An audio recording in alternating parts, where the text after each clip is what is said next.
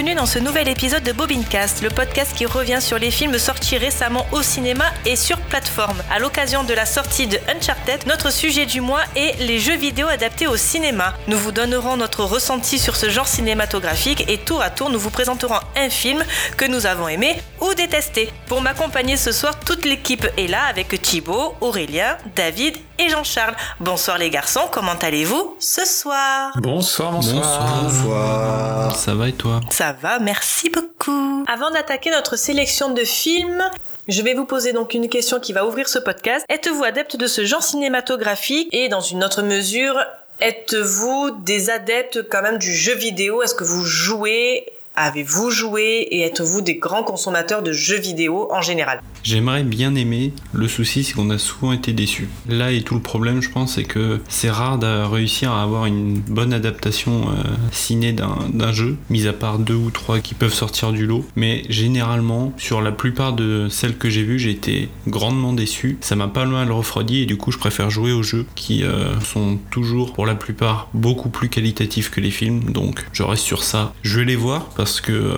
j'aime bien voir ce qui est fait quand même des jeux, euh, principalement ceux que j'aime bien. Je vais voir histoire juste de me tenir au courant, mais euh, j'y prête guère attention. Et toi Thibaut, plutôt adepte de ce genre ou pas du tout? Pas, pas foufou. Moi surtout, en plus, ça fait, on va dire, 15 ans que j'ai un peu lâché le jeu vidéo. Je suis pas un gros gamer, mis à part les, les, Pokémon et un peu Nintendo que je continue à suivre.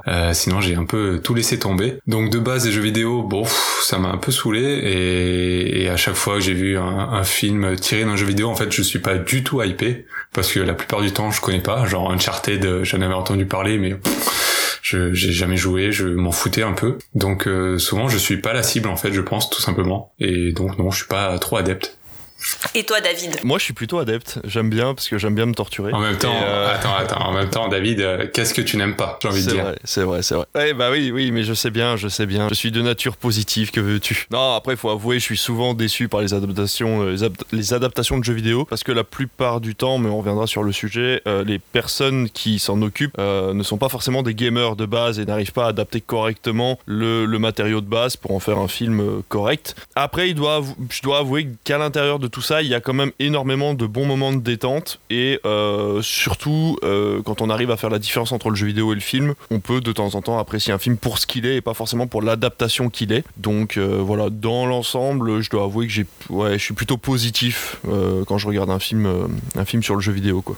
Et toi Aurélien? Bah écoute, bah, du coup un peu comme la vie générale, souvent déçu par par les adaptations de jeux vidéo moi j'aime bien le jeu vidéo de base. Euh, je suis pas le plus grand des gamers du monde, mais j'aime bien me tenir au courant de ce qui se fait et, euh, et de ce qu'il y a dans le domaine. Après en termes d'adaptation, ouais évidemment on a eu quelques euh, quelques fulgurances. Ça a été assez rare je trouve. Euh, encore une fois c'est comme euh, comme David tu disais c'est ça c'est c'est souvent des réalisateurs qui sont choisis pour faire des adaptations plutôt que des fans qui veulent faire un film rendant hommage à leur un, un jeu qu'ils aiment. Ça arrivait très peu de fois mais on a eu la chance que ce soit arrivé.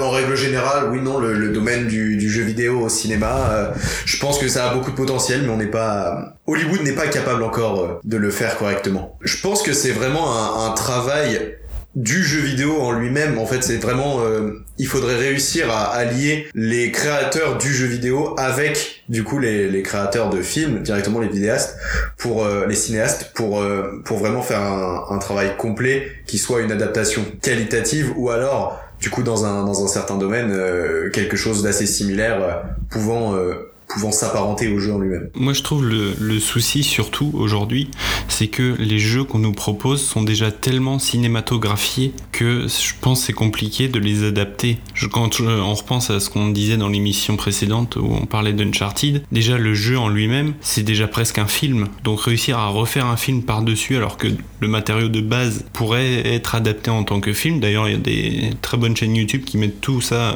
en fait toutes les séquences de vidéos en même temps pour créer un long film et passer après ça, c'est très compliqué. Surtout quand on voit la qualité qu'arrive à proposer un Naughty Dog pour des Uncharted ou autre. À l'inverse, t'as aussi des films qui n'ont absolument pas de scénario ou de cinématique de, de base. Je parle par exemple de Sonic, hein, où là, le scénario était complètement inventé de A à Z pour en faire un film d'été. Euh, ce que moi j'ai trouvé tout à fait correct. Hein. Je trouve que l'aventure est très correcte. Et voilà, bien pensé. Le film est pas trop long. Les effets spéciaux sont très bons. Donc euh, voilà, après, voilà, il nous prévoit un Mario là en film d'animation fait par euh, Illumination pour la fin de l'année.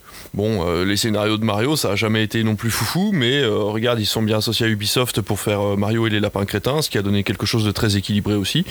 Donc je pense que si Nintendo est derrière à contrôler un petit peu la marchandise, tu peux créer un film avec un scénario assez, assez complexe pour correspondre au cinéma.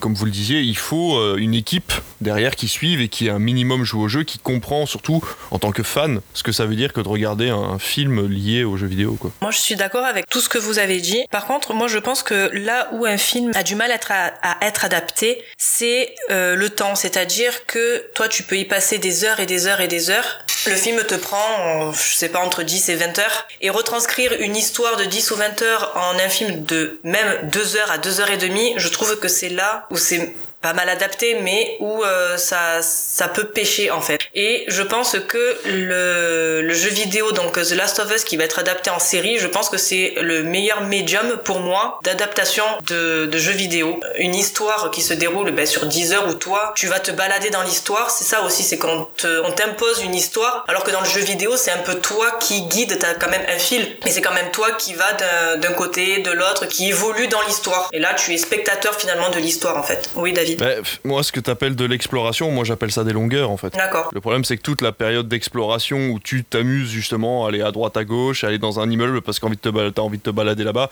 Euh, Je prends l'exemple de Zelda, par exemple, le dernier qui est sorti sur Switch. C'est clairement, il y a un fil rouge, mais à aucun moment on te demande de le suivre. Le jeu est complètement ouvert dès le début de l'aventure. Tu peux aller à n'importe quel endroit. Et je me prends souvent à partir. Puis ah bah tiens, attends, il y a un chat là. Et puis tu parles, tu suis le chat. Et puis en fait, tu te retrouves euh, devant une caverne et tu vas dans cette caverne et machin. Et en fait, tu te retrouves à faire 2-3 heures où t'as pas du tout suivi l'aventure et tu reviens en arrière pour essayer de repartir. Et puis un quart d'heure plus tard, hop, bah tiens, un chien. Et puis tu suis le chien. Et du coup, en fait, ça c'est un truc que tu peux pas. C'est pour ça que ce Zelda là serait, comment dire, au niveau de l'ambiance très difficile à adapter parce que justement la liberté d'exploration, le temps que tu perds à explorer le jeu, ça serait créer des longueurs dans un film. Mais par contre, le raccourcir euh, te détruit complètement l'expérience. C'est sûr que s'ils font euh, le Breath euh, to the Wild version série, mais qu'il y a un épisode entier où il est juste sur son cheval en train de, de galoper, je suis pas sûr que ça va intéresser du monde. C'est ça, exactement. Et après, comme tu disais, euh, moi, je, je- du coup, je reviens un peu. euh, pour moi, l'adapter des jeux vidéo au cinéma, c'est comme adapter un livre au cinéma. Une œuvre est créée pour un média. Breath to the Wild, ils l'ont créé justement pour que faire du jeu vidéo, quoi, pour euh, explorer, pour que le joueur se fasse plaisir. Mais euh, je vois vraiment pas l'intérêt de l'adapter au cinéma. Et en fait, pour moi, il y a plein de jeux vidéo comme ça que je comprends pas l'intérêt de l'adapter au cinéma, mis à part pour faire de l'argent. Genre le Mario là qui va sortir. euh, pff, moi, ça, ça m'intéresse pas du tout, parce que Mario, à la base, le programmeur qui, a créé Mario, il, voulait juste, il a fait un plombier pour qu'il y ait des tuyaux pour qu'il puisse rentrer.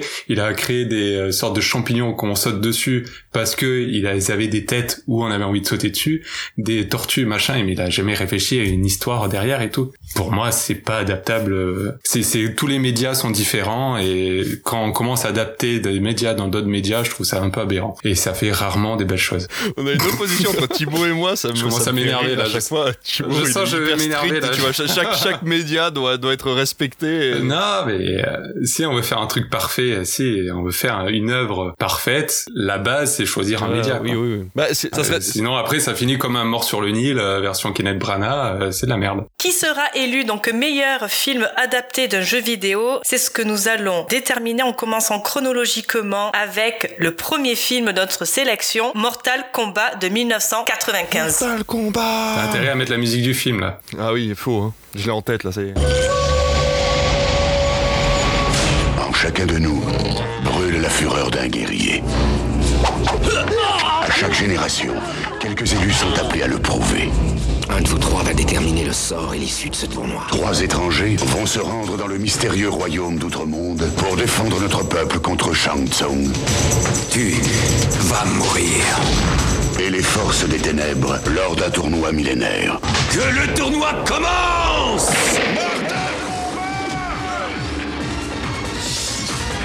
Tu ne m'échapperas pas, Chang Je n'en ai pas l'intention.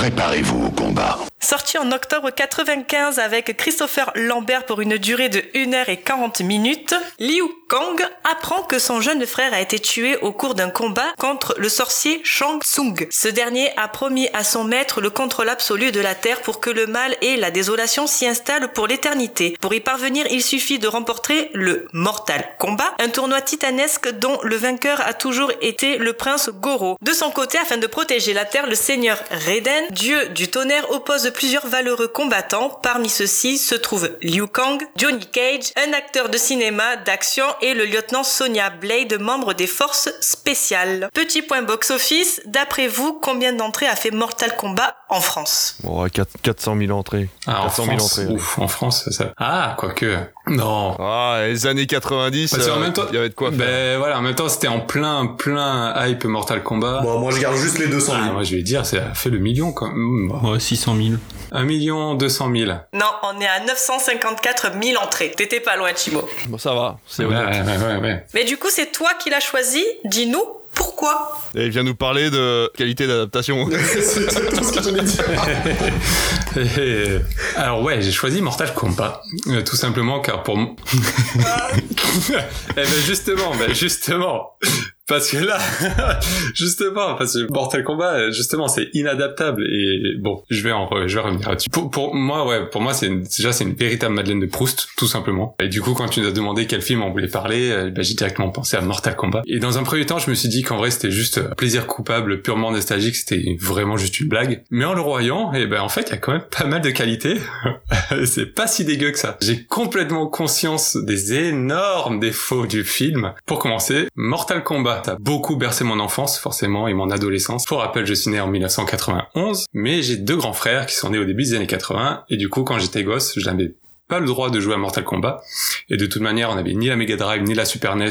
Je vais rentrer un peu dans les détails. On avait juste la NES, la première NES de Nintendo, donc il n'y avait pas de Mortal Kombat. Et on avait la Game Gear de Sega, où il y avait Mortal Kombat, mais la version portable était dégueulasse, donc on n'avait pas. Mais quand on allait chez les copains, et ben du coup ceux qui avaient la Mega Drive, moi j'avais pas le droit de regarder le jeu, car c'était assez violent pour l'époque. Mais je me rattrapais en regardant euh, dans les magazines euh, de jeux vidéo des images du jeu avec des explications de mon frère. Je me refaisais un peu euh, tout le jeu dans ma tête et ça me suffisait à, m'imaginer des trucs de fou. Et j'avais l'impression déjà de connaître le jeu alors que en fait j'avais dé- j'avais dû voir 5 minutes à tout péter. Bref, je suis devenu pré-ado. Là, on a eu la Dreamcast, la console qui a fait couler Sega. Et mon frère a acheté Mortal Kombat Gold et j'ai enfin pu jouer à Mortal Kombat. Et c'est aussi à cette époque-là que j'ai découvert le film. Et pour moi, ce film, c'est juste un vrai kiff. En zéro degré, quoi. Vraiment, c'est un kiff. La qualité première du film, c'est que minute 1, même pas, 30 secondes du film, la musique qui attaque direct.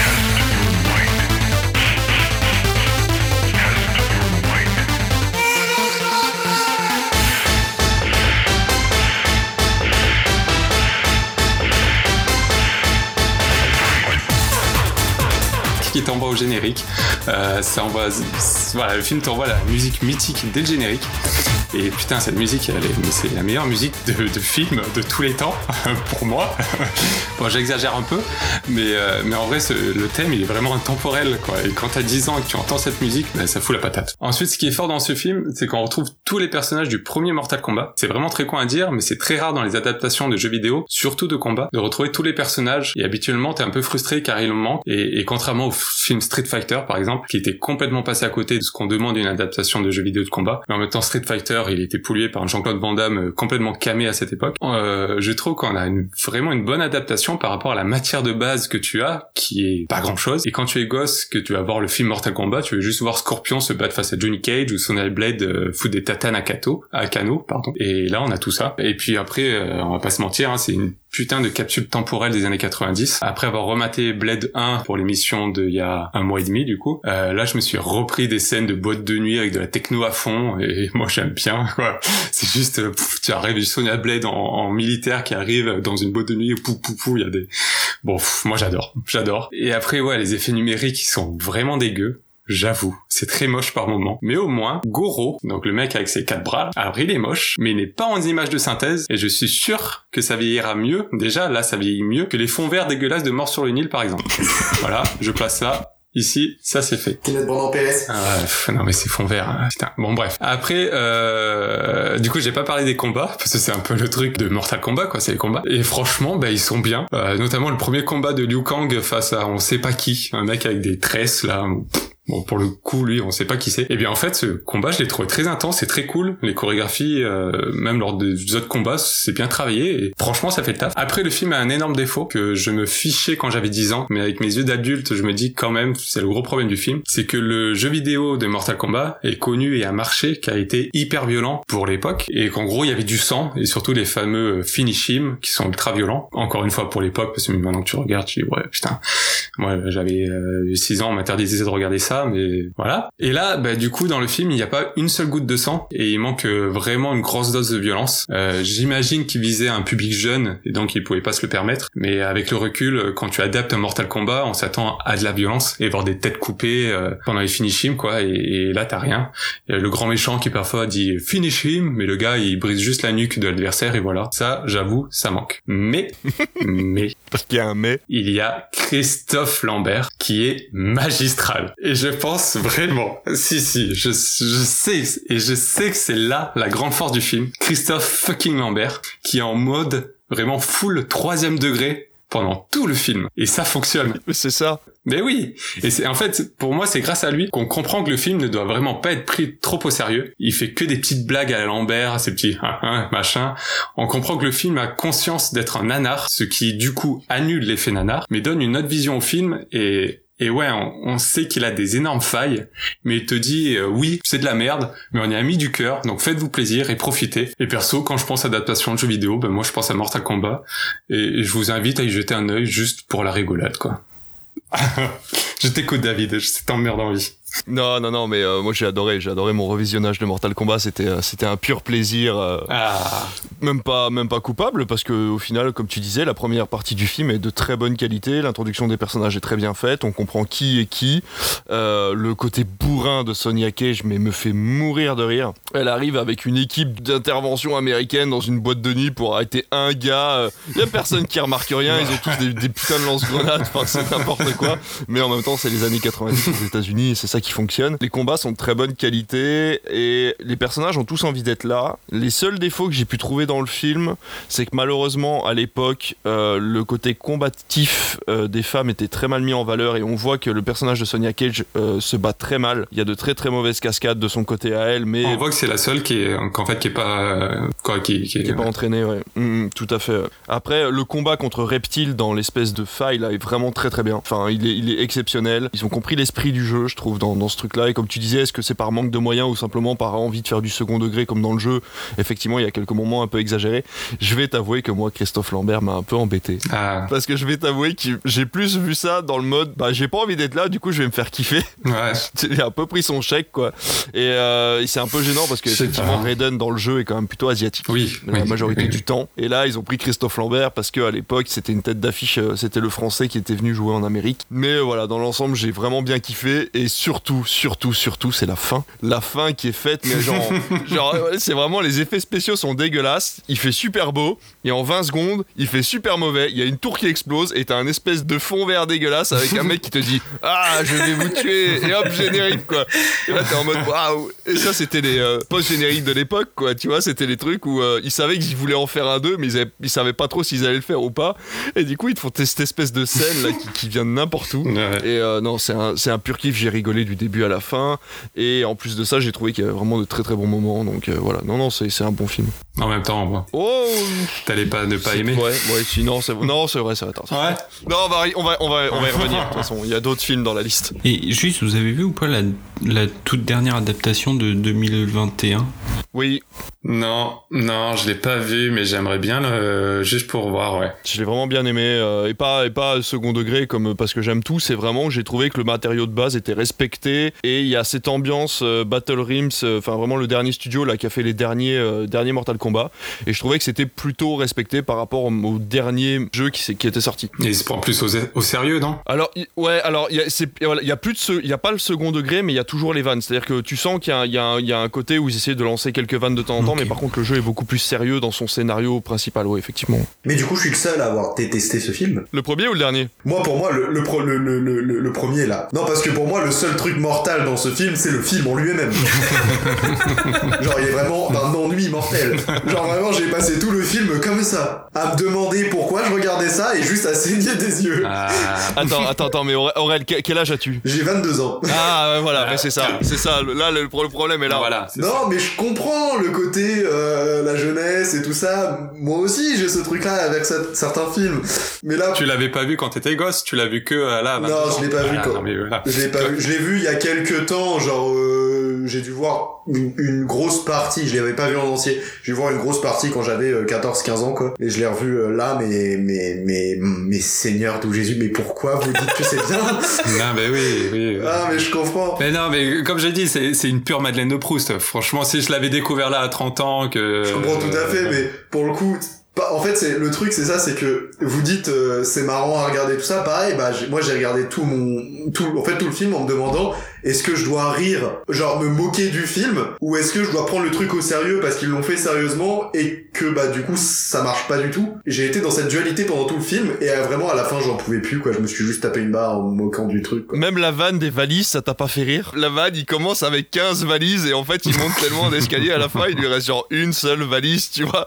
Et moi, ça m'a trop fait rire parce que c'est tellement le personnage de Cage dans le jeu. C'est vraiment l'idée qu'on s'en fait à l'époque de. Encore une fois, à l'époque, ils avaient très peu de matériaux de base, quoi. comme dit Thibaut. Mais c'est ça. Et ils ont réussi à créer une personnalité à chaque personnage qui correspond exactement à ce que attendait le, jou- le joueur quand il est allé voir le film. Et c'est ça qui est aussi extraordinaire, je trouve, à ce niveau-là. Après, je comprends que voilà, qu'il y ait plein de gens qui, n'arrivent pas à regarder le film. Il est quand même assez vieillissant, mais voilà. Je comprends dans le contexte, ça doit être, euh, ça devait être, ça devait être fou. euh, après, je pense ouais, dans tous les cas, moi, je suis pas forcément le, j'ai pas le contexte justement en question au moment où j'ai regardé. Évidemment, oui, il y a des vannes qui m'ont fait marrer, c'est comme tout, c'est logique, quoi. Je veux dire, euh, j'ai vu Christophe Lambert apparaître, je me suis tapé une barre en me demandant mais qu'est-ce que tu fous là, mon pote La boîte à Lambert. Ouais, Voilà, et du coup, tu, tu, tu regardes juste, euh, tu regardes un film, et en fait, c'est, c'est juste le fait de savoir est-ce que oui ou non, c'est un, c'est un film sérieux ou pas, ou est-ce que c'est un nanar, et pour le coup, l'effet nanar qui se veut nanar, du coup, ça l'annule, je suis pas d'accord, pour moi, c'est quand même un Bah, nanar. ouais.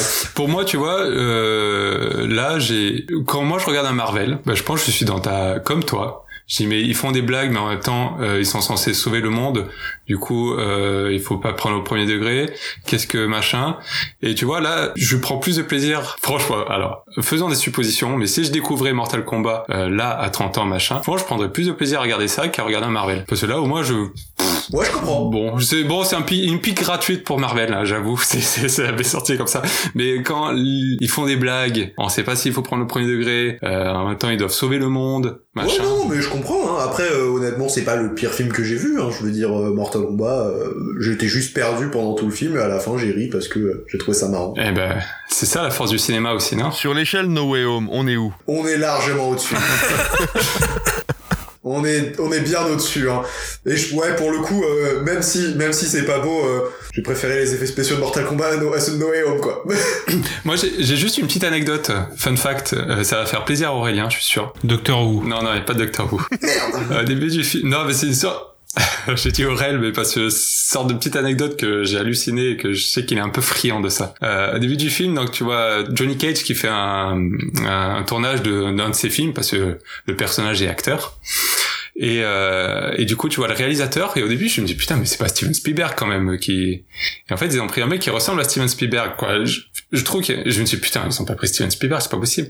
Donc, je suis allé faire mes recherches, et non, c'est pas Steven Spielberg, c'est Sandy Elberg, qui est le père de Simon Elberg. Ah Qui est Simon Elberg euh, Big Bang Theory et Annette. Ah Howard Wolowitz. Incroyable. Et ben du coup, on va finir le film avec donc la fun fact officielle. Officiel.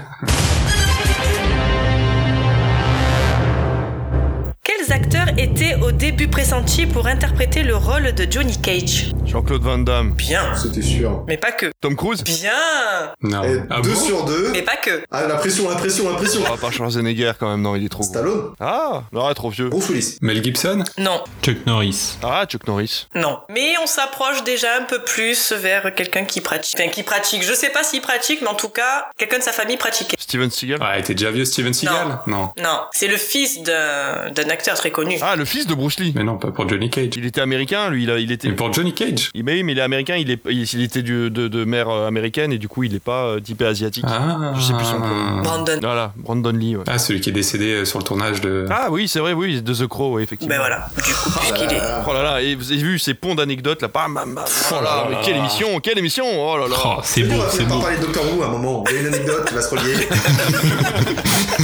Il en manque un. Encore? Ah, encore Oh là là. Le là dernier. C'est-à-dire qu'ils avaient quatre grands acteurs pour jouer et ils se sont dit euh, bon, bah, on va en prendre aucun d'eux. Ou ils ont tous refusé. C'est pas plus mal, je trouve. Keanu Reeves. Non, non. Un acteur américain aussi qui a à peu près son âge maintenant, qui a joué euh, dans beaucoup de films de Tim Burton. Mais non, Johnny Depp Ouais. Il avait déjà le prénom, ouais. Donc on avait euh, effectivement Jean-Claude Van Damme qui a décliné pour jouer dans Street Fighter. Street Fighter. Puis ensuite Brandon Lee et finalement Tom Cruise et Johnny Depp. Ce rôle est revenu à Lyndall Ashby. Ouais, qui joue bien, hein, il joue bien son rôle. Enfin, moi je trouve qu'il correspond totalement au personnage. ouais. Bah ouais, ouais, il, était- il est marrant, je l'ai trouvé marrant, ouais. Que personne connaît. Après, ça paraît logique parce que dans, le, dans les faits, dans Mortal Kombat, Johnny Cage est une star qui ressemble à. Et c'est vrai que si tu commences à prendre le vrai acteur qui est censé jouer un acteur qui ressemble à, bah du coup ça marche plus. Donc c'est vrai qu'ils ont bien fait de prendre quelqu'un qui avait pas, qui avait une tête pas connue mais qui ressemblait finalement à tous ces stéréotypes d'acteurs euh, qui font des films d'action quoi. Encore une fois, c'était hyper bien fait. Et ça prouve encore une fois que c'est un film de très bonne qualité. Merci David, merci. Ah là là, j'adore. je suis tellement ému. je savais que je pouvais euh, Comptez sur moi. compter sur toi, merci. On va voir si le deuxième aura aussi du soutien parce qu'on va continuer donc chronologiquement avec Silent Hill sorti en 2006. Chérie, quelquefois quand tu dors, tu parles d'un endroit. Je ne me souviens pas. C'est pour ça que nous allons y aller. Pour que tu puisses te souvenir.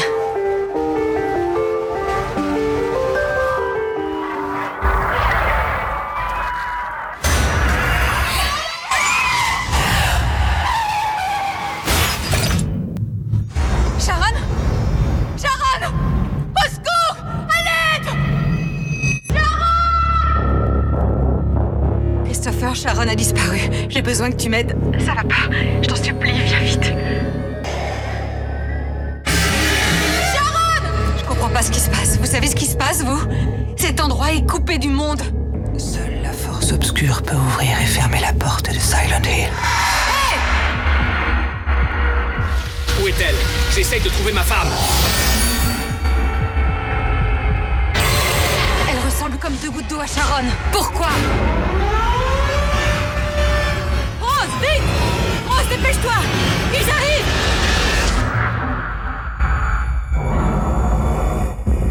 Qu'est-ce que c'est que ça? Pour trouver votre fille, vous devez affronter les ténèbres de l'enfer. Ça va aller, ma chérie. Maman arrive.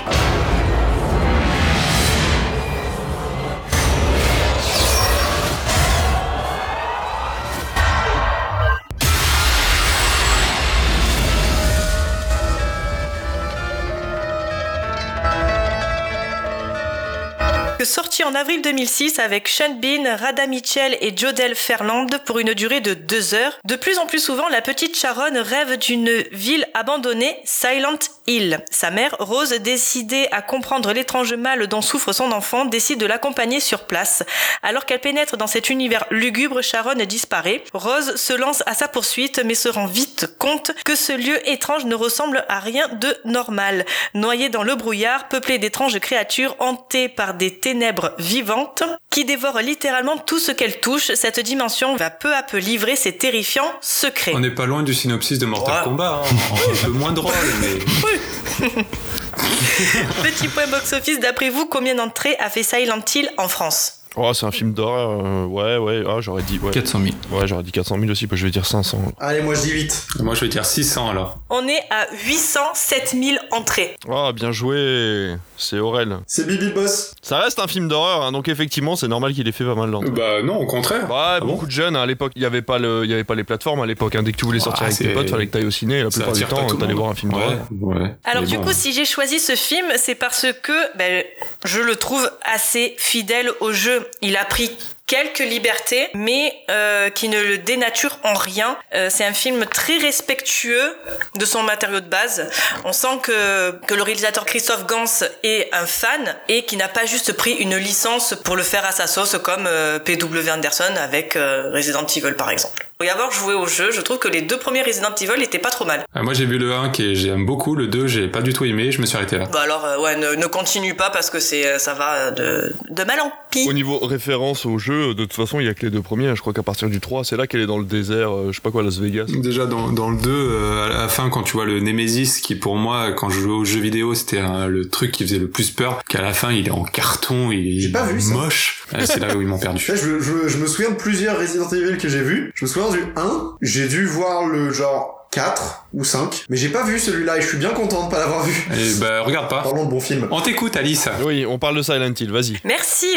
Et euh, ben, du coup, dans Silent Hill, on retrouve quasi donc les mêmes mouvements de caméra. Par exemple, euh, dans la rue, qui euh, se trouve ben, sur les, les deux supports, hein, que ça soit euh, film et, euh, et jeux vidéo. euh, au début, on a eu avec une caméra rotative, c'est-à-dire que on suit le personnage. La caméra, elle, euh, elle le monte, elle se met en plan zénital, elle le tourne et elle le redescend pour se mettre devant le personnage. Et ça, c'était un truc qui était dans le jeu. Dit comme ça, c'est pas ouf. Mais il faut savoir que dans le jeu euh, qui est sorti donc en 99, cet effet, pour moi, c'était mais genre oufissime. Tu avais pas de de mouvement de caméra comme ça dans un jeu vidéo. En général, tu le suivais. Après, ça, tu vois. Donc de, de le reprendre dans le film, je trouvais ça vraiment euh, vraiment bien et ça prouvait que le réal s'est quand même fait chier pour son film. Le déroulement de l'histoire est construit comme un jeu vidéo, c'est-à-dire que tout ce qu'elle trouve est pour la progression du personnage. Elle va trouver un dessin qui va l'amener dans une école, de là elle va trouver une lampe torche, lampe torche qui va lui servir plus tard, ainsi de suite, d'un point A à un point B à un point C. Le changement de décor, ça pour le coup, pour l'avoir revu récemment, je l'ai trouvé mais époustouflant, car ce sont des effets visuels qui n'ont pas vieilli. On passe d'un lieu délabré car inoccupé et donc pas entretenu, qui se décompose après le retentissement de cette fameuse sirène à un endroit qui est littéralement mais l'enfer sur terre, de cloisons en bois à des, on passe à des parois grillagées, à des fils barbelés, enfin c'est c'est une horreur, mais je trouve le, le changement bien fait, fluide, vraiment ça n'a pas vieilli avec euh, avec les années. Les monstres sont bien faits aussi, que ça soit euh, ceux en mode avec leur bruit là.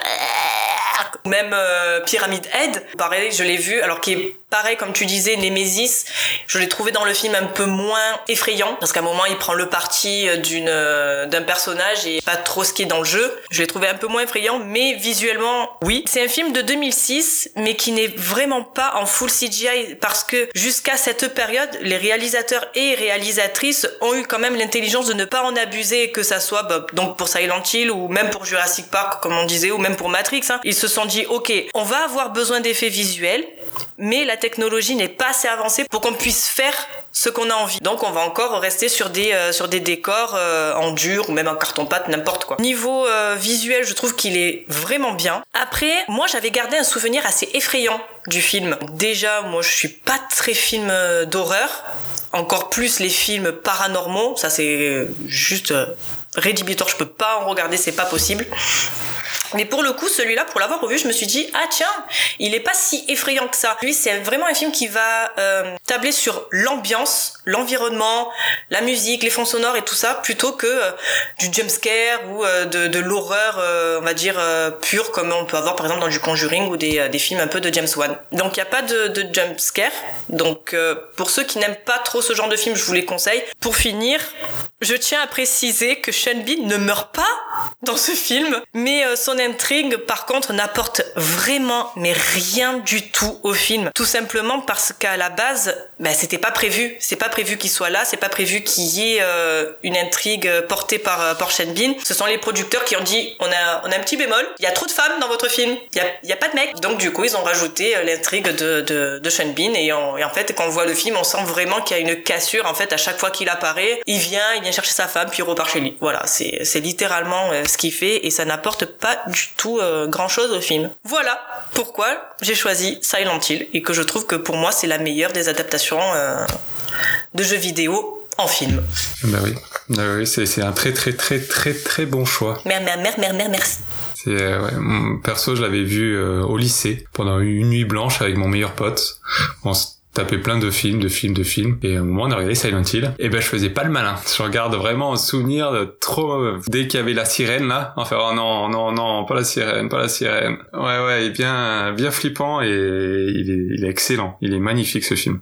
Il il est parfait. Je pense que Silent Hill, c'est l'un des seuls, enfin l'un, je dis, mais euh, l'un des seuls qui a vraiment réussi à faire ce truc, ce tour de force de être un bon jeu, qui est vraiment apprécié par énormément de gens et considéré comme un grand classique du, du jeu d'horreur euh, de nos jours, et en même temps, du coup, adapté en étant un bon film d'horreur. Parce que non seulement, bah déjà le jeu il s'y prêtait bien, comme tu dis, euh, il y avait le mouvement de caméra euh, déjà dans le jeu vidéo qui te qui te donnait ce côté euh, cinématographique qui était vraiment intéressant, et en plus du coup, tu sens que bah lui c'est un fan et qu'il a vraiment voulu euh, avant tout montrer pourquoi il aime ce jeu aux spectateurs qui connaissent rien et pas forcément faire quelque chose de un film fan pour les fans. C'est vraiment en fait il essaie d'ouvrir le champ du jeu vidéo euh, de ce jeu vidéo là en tout cas à un public euh, plus large qui euh, qui ça qui, qui connaît pas forcément les jeux vidéo et qui qui, qui apprécie juste l'horreur. Et honnêtement euh, c'est totalement réussi. L'ambiance est ultra pesante euh, on se sent mal pendant toute la moitié du film pendant toute la grosse partie du film. Et comme tu dis ouais les les, les sirènes mais ça a hanté les, les nuits de je pense beaucoup de gens Ouais, le premier mercredi euh, du mois, là, quand je l'entends euh, depuis, euh, aïe aïe aïe. c'est pas qu'est-ce qui va sortir du lit et tout après. toujours une petite prière pour être sûr que qu'il se passe Ouais, à chaque fois, je pense à Silent Hill à cause de ça. Donc on va finir avec la fun fact.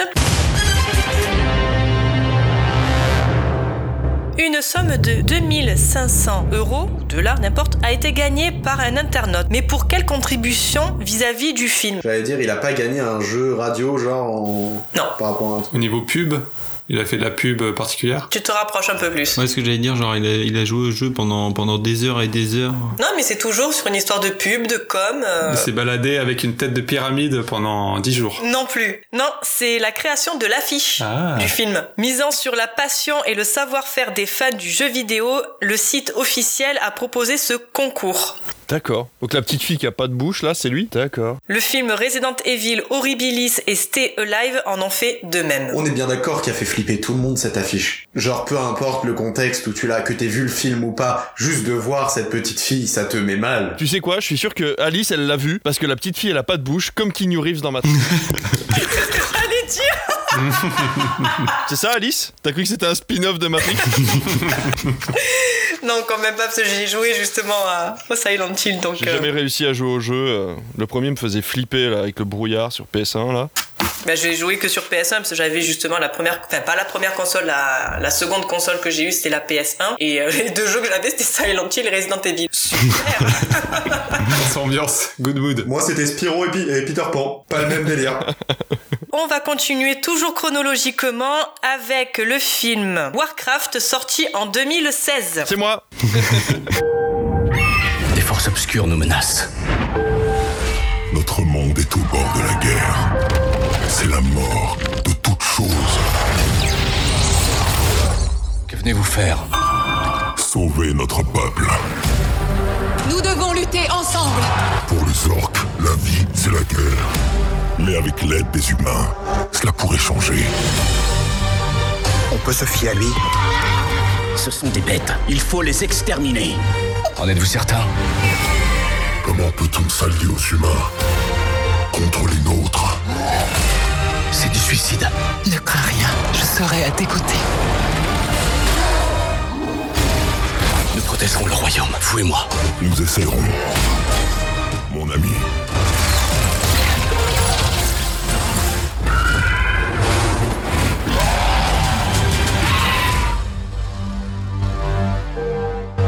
En mai 2016 avec entre autres Travis Fimmel, donc Ragnar dans Viking et Dominic Cooper qui joue dans Mamma Mia pour une durée de 2 heures et 4 minutes. Le pacifique royaume d'Azeroth est au bord de la guerre alors que sa civilisation doit faire face à une redoutable race d'envahisseurs, les guerriers orques, fuyant leur monde moribond pour en coloniser un autre. Alors qu'un portail s'ouvre pour connecter les deux mondes, une armée fait face à la destruction et l'autre à l'extinction. Deux côtés opposés, deux héros vont s'affronter et décider du sort de leur famille et de leur peuple et de leur patrie. Petit point box-office, d'après vous, combien a fait d'entrée Warcraft en France? Il a fait le million au moins, ça c'est sûr. Un million de. Je suis pas sûr, il a vraiment pas marché. Hein. Ah ouais? Ah, j'étais persuadé qu'il avait bien marché, tu vois. Ah putain, moi, il, me, semble que, il me semble qu'il avait pas marché. Ah, moi, je savais même pas qu'il y avait un film Warcraft. Il me semble qu'ils voulaient faire une, euh, au moins deux films ou trois, et, et vu que le premier s'est craqué, ils ont, ils ont arrêté le truc, ouais, je crois, il me semble. Ouais, j'allais dire 500 000 histoire de dire, mais je suis pas Je sûr. dirais 800 000. Moi, je dirais 300 000. 1,7 million d'entrées. Ah ouais, bah écoute, autant pour moi. Oui, il s'est craqué au box-office. Mais ça a peut-être pas suffi pour. euh, Peut-être pas en France, ouais. c'est peut-être euh, au monde. Ouais, c'est ça. Oui, je pense que c'est c'est le box-office monde. Donc du coup, David, c'est toi qui as choisi ce film. Dis-nous pourquoi. Remise en contexte. Warcraft, euh, moi j'ai commencé avec Warcraft 3 sur PC. On faisait des LAN avec les copains euh, dans le garage d'un pote euh, où on passait des heures et des nuits entières euh, à relier nos PC. Faut savoir qu'il faut passer déjà quelques heures à installer tous les jeux sur tous les PC et à tout relier pour que les adresses IP manuellement fonctionnent pour que tous les PC se voient. Et déjà ça en soi c'est une aventure. Et en plus de ça, après tu peux installer Warcraft et faire des parties avec tes copains. Parce que t'avais pas la fibre. Alors non, je vais t'avouer qu'avant 2010, hein, euh, année, année charnière, il n'y avait pas la fibre. Donc euh, non, et puis de toute façon, c'était mieux avant, parce que maintenant tout est connecté à Internet, et du coup tu peux pas jouer si t'as pas Internet. Alors qu'à l'époque, on n'avait pas besoin d'Internet, et on pouvait jouer à 8 dans, une, dans un seul garage, sans avoir besoin de tous se connecter à un compte différent, et du coup on pouvait craquer les jeux comme on voulait. C'est méchant si je dis ok boomer. Ah bah oui, non mais je suis complètement, eh, je suis complètement un boomer. N'empêche que les À 300 ou à 400 dans des hangars, vous allez jamais les connaître les gars. Et pourtant c'était les meilleurs, c'était les meilleurs mo- euh, moments de ma vie. Écologiquement, c'était pas si fou. Hein. Écologiquement c'était pas si fou. Alors, alors à l'époque l'écologie, hein. Euh, bref, alors. Ouais, et puis maintenant, euh, Netflix, euh, je suis pas sûr que tout euh, sur des serveurs euh, et qu'en télécharge, on Ouais, regarde des ouais, trucs, on sait merci, même pas ce que c'est c'est. ça. Et tous les serveurs de LoL qui tournent et qui t'obligent à te connecter pour jouer. euh, Je me rappelle d'une époque entre la DSL et la fibre où même si ton pote était dans le même salon que toi, fallait quand même te connecter à Internet et du coup tu pouvais pas jouer parce qu'il y avait pas assez de connexion pour tout le monde. Alors que tu pourrais très bien jouer en local avec ton pote qui est juste à côté de toi, mais tu peux pas parce que maintenant faut toujours être connecté. Alors bon, la fibre c'est bien, mais le local c'est mieux. Est-ce que je peux parler de Warcraft? Merci. Alors. Je t'en prie, pardon, excuse-moi. Bref, Warcraft 3. Donc Warcraft 3, c'est un super jeu déjà de base parce que c'est un jeu donc de stratégie, mais euh, qui euh, reprenait des bases très simples et qui permettait à n'importe quel joueur de pouvoir jouer euh, à un jeu de, stratégie euh, en toute simplicité. Et en plus, quand tu cliquais plein de fois sur un personnage, il disait des blagues. Et ça, c'était vachement drôle. Et euh, par contre, j'ai très peu joué à World of Warcraft. J'ai eu ma période et puis euh, je sais pas, j'ai dû jouer 2-3 mois. Et euh, un jour, je me suis réveillé euh, avec mon colocataire. On s'est regardé tous les deux. Il devait être 4 heures de l'après-midi. On était tous les deux en peignoir et on s'était pas rasé depuis 3 jours. On s'est dit bon, on va arrêter. Euh, donc voilà, voilà mon expérience avec World of Warcraft. Mais j'ai toujours été très intéressé par le lore et je dois avouer que Blizzard faisait des cinématiques absolument extraordinaires. Et même si je n'ai jamais suivi le jeu, j'ai toujours regardé toutes les cinématiques de World of Warcraft parce que je trouve que le studio de Blizzard qui fait les cinématiques de, Warcraft est toujours absolument fou. Voilà, donc quand on est arrivé le, le film Warcraft euh, au cinéma, j'ai trouvé ça hyper intéressant parce que déjà c'est la genèse d'une histoire, c'est quelque chose qui avait été expliqué dans les textes du jeu mais jamais en gameplay. Donc c'était très intéressant en fait de prendre un, un autre média pour expliquer quelque chose qui scénaristiquement ou en tout cas au niveau de son gameplay dans le jeu n'aurait pas été intéressant puisque les humains et les orques ne se connaissaient pas encore et il n'y avait pas forcément d'intérêt dans le jeu à le montrer. Donc du coup le montrer en film c'était plutôt intéressant. Il y a un côté conflictuel au niveau des personnages qui est hyper intéressant aussi, puisque personne n'est vraiment bon ou mauvais en fait euh, dans le film, puisque les orques viennent là pour survivre, les hommes sont sur leur terrain, mais euh, comment dire, on réussit à allier l'Azeroth en fait pour que tout le monde soit allié. Donc c'est vrai quand les, quand les orques euh, arrivent, s'ils étaient arrivés en paix, entre guillemets, normalement les humains auraient pu leur faire une place. Là effectivement il y a euh, cette espèce de sorcier un peu méchant qui veut forcément euh, condamner la, vie sur Terre, donc ça se passe mal. Mais voilà, j'ai trouvé le côté conflictuel des personnages qui était vraiment très intéressant. Et cette, euh, cette précoce alliance en fait qui existe à la fin du film, qui est hyper intéressante aussi, puisqu'on la voit également dans le jeu, puisque à chaque fois qu'une force euh, plus puissante arrive, les races sont obligées de s'associer en fait dans le jeu pour euh, devenir plus forte et du coup aller combattre ce, cette, euh, cette entité supérieure. Donc euh, voilà, je trouvais que tout ça était très respecté. Le côté très coloré en fait du film était hyper respecté aussi. On a des couleurs dans tous les sens, du bleu, du rouge, énormément de couleurs primaires comme dans le jeu, des facilités à repérer les personnages, qui est gentil, qui est méchant. Voilà, je trouvais que les dialogues étaient bien faits, les races étaient très respectées. Il y a énormément de petits Easter eggs un peu partout dans le film quand tu connais les lieux du jeu. Par exemple, cette fameuse église, enfin pas l'église, mais la salle du trône en fait dans le film, quand le sorcier arrive avec sa capuche et sa canne, c'est typiquement le début d'une cinématique de Warcraft 3. Et euh, voilà, et c'est des petites choses en fait qui ont été respectées euh, par le réalisateur et par la production d'Universal. Alors Blizzard est resté vraiment derrière l'épaule en permanence de la production pour que le film soit le plus euh, respectueux possible et ça se ressent. Et effectivement, malheureusement, moi j'aurais attendu, j'aurais voulu une suite, j'aurais voulu que cette aventure continue. Alors ça n'a pas été le cas, je pense que ça ça le sera pas, surtout que maintenant qu'Activision Blizzard a été racheté par Microsoft. Mais euh, voilà, dans tous les cas, euh, il y avait quand même quelque chose à faire, je pense, sur cette histoire-là. Et euh, j'avais un dernier truc à rajouter, je me rappelle plus quoi, donc euh, du coup si ça me revient, on verra euh, plus tard. Voilà, moi j'ai donc bref tout ça pour dire que Warcraft, si voilà c'est ça. Il faut savoir qu'à l'époque il y avait une demande en heroic fantasy puisque le Seigneur des Anneaux venait de se terminer, ou en tout cas il y, y avait quand même un petit peu de temps que ça venait de se terminer, les gens étaient en manque d'Heroic Fantasy, et l'arrivée de Warcraft permettait avec beaucoup de facilité de re-rentrer dans ce monde d'Heroic Fantasy avec beaucoup de magie, beaucoup de sorcellerie, un côté beaucoup plus magique d'ailleurs que le Seigneur des Anneaux, parce que le Seigneur des Anneaux restait quand même, malgré le côté mystique euh, de, son univers, restait quand même assez cartésien, il y avait très peu de magie avec des effets spéciaux, etc. dans le Seigneur des Anneaux, et alors que là on en a vraiment dans tous les sens avec des boules de feu, euh, des trucs verts, des trucs rouges, des trucs euh, de toutes les couleurs. Donc euh, voilà, moi j'avais beaucoup aimé Warcraft parce que je trouvais que voilà, c'était un petit peu ce qui nous manquait à l'époque en Heroic Fantasy. Et depuis, finalement, il y a quand même eu très très peu de films. euh, purement Heroic Fantasy depuis, euh, depuis ce film-là, je pense. Ben, moi, je connaissais pas du tout le, le jeu. J'ai bien aimé et franchement, moi, j'aurais voulu qu'il y, ait- qu'il y ait une suite parce que ben, j'aurais voulu savoir ce que le bébé, euh, qui moi, m'a, j'aurais voulu qu'il y ait une peluche de ce bébé. Tu le vois, à un moment, il attrape la dent de son père, il fait Ah comme ça. Mais genre, j'ai, il est trop mignon. J'aurais voulu qu'il y ait une peluche de ce bébé. Et, hum, mais non, mais tout le film, j'ai vraiment bien aimé. Bien aimé la musique, donc de Ramin Djawadi. En termes d'Heroic Fantasy, ouais, on est pas mal. c'est plus... Et ouais, ce que tu disais, effectivement, moi j'ai re- j'ai revu, enfin j'ai retrouvé beaucoup de Seigneur des Anneaux et de Harry Potter. Donc moi j'ai, franchement, j'ai bien aimé.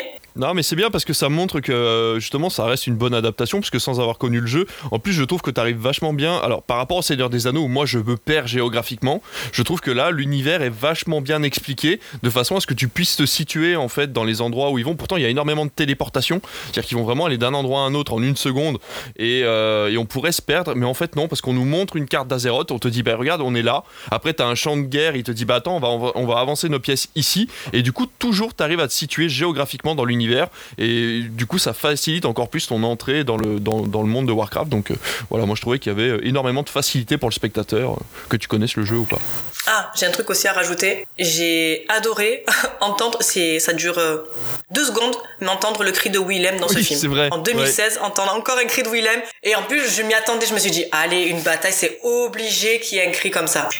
On est bon sur ce film? Non Jean-Charles non c'est pas ça tu l'as pas vu tu c'est pas que tu l'as pas aimé? Non, je l'ai. Bah, en fait, ouais, je l'ai lancé. Bah, euh, c'était sur Netflix, tu vois. Je savais pas quoi regarder. Et je me suis dit, allez, banco. Et ouais, non, j'ai pas accroché à, à l'univers. Euh, je connaissais le jeu déjà de base, mais c'est vrai que euh, le film m'a pas accroché. Euh, néanmoins, de ce que tu me dis, je me laisserais peut-être tenter de, de me remettre dedans pour voir ce que ça peut donner. Moi, pour ma part, euh, Warcraft, euh, j'ai eu un souci. C'est-à-dire que je ne l'ai pas regardé seul. Je l'ai regardé avec un fan de Warcraft. Oh. Et en fait, bah, c'est la pire chose parce que tu sais justement tous les trucs que tu dis quand t'es fan de Warcraft, tu vois toutes les petites références. Moi, je connais absolument rien à l'univers. J'ai commencé à regarder, je trouvais ça intéressant. Et en fait, bah, cette personne à côté de moi, on le regardait depuis chez moi, pareil sur Netflix. Et, il me disait, euh, tu vois ça là, ça c'est, ça en fait c'est une et, et, en fait il m'expliquait un peu le jeu à côté. Du coup en fait ça m'a un peu gâché le film et en même temps pas du tout donné envie de regarder le, enfin de, jouer au jeu. J'étais en mode bon c'est chiant. Faudrait peut-être que je le revoie en fait euh, maintenant parce que je pense que ce serait totalement quelque chose qui me ferait kiffer. hein. Euh, Si ça parle d'Harry Potter et de Seigneur des Anneaux, euh, j'ai envie de te dire. c'est combo gagnant. Mais euh, pour le coup, euh, au moment où je l'ai vu, ouais, ça m'a un peu, euh, un peu gêné. Après, j'ai quand même des bons souvenirs. Je sais que il y a toute la scène d'introduction m'avait vraiment marqué. Je l'avais trouvé vraiment int- intéressante. si je dis pas de bêtises, il y a toute une scène de, de bataille ou de trucs comme ça.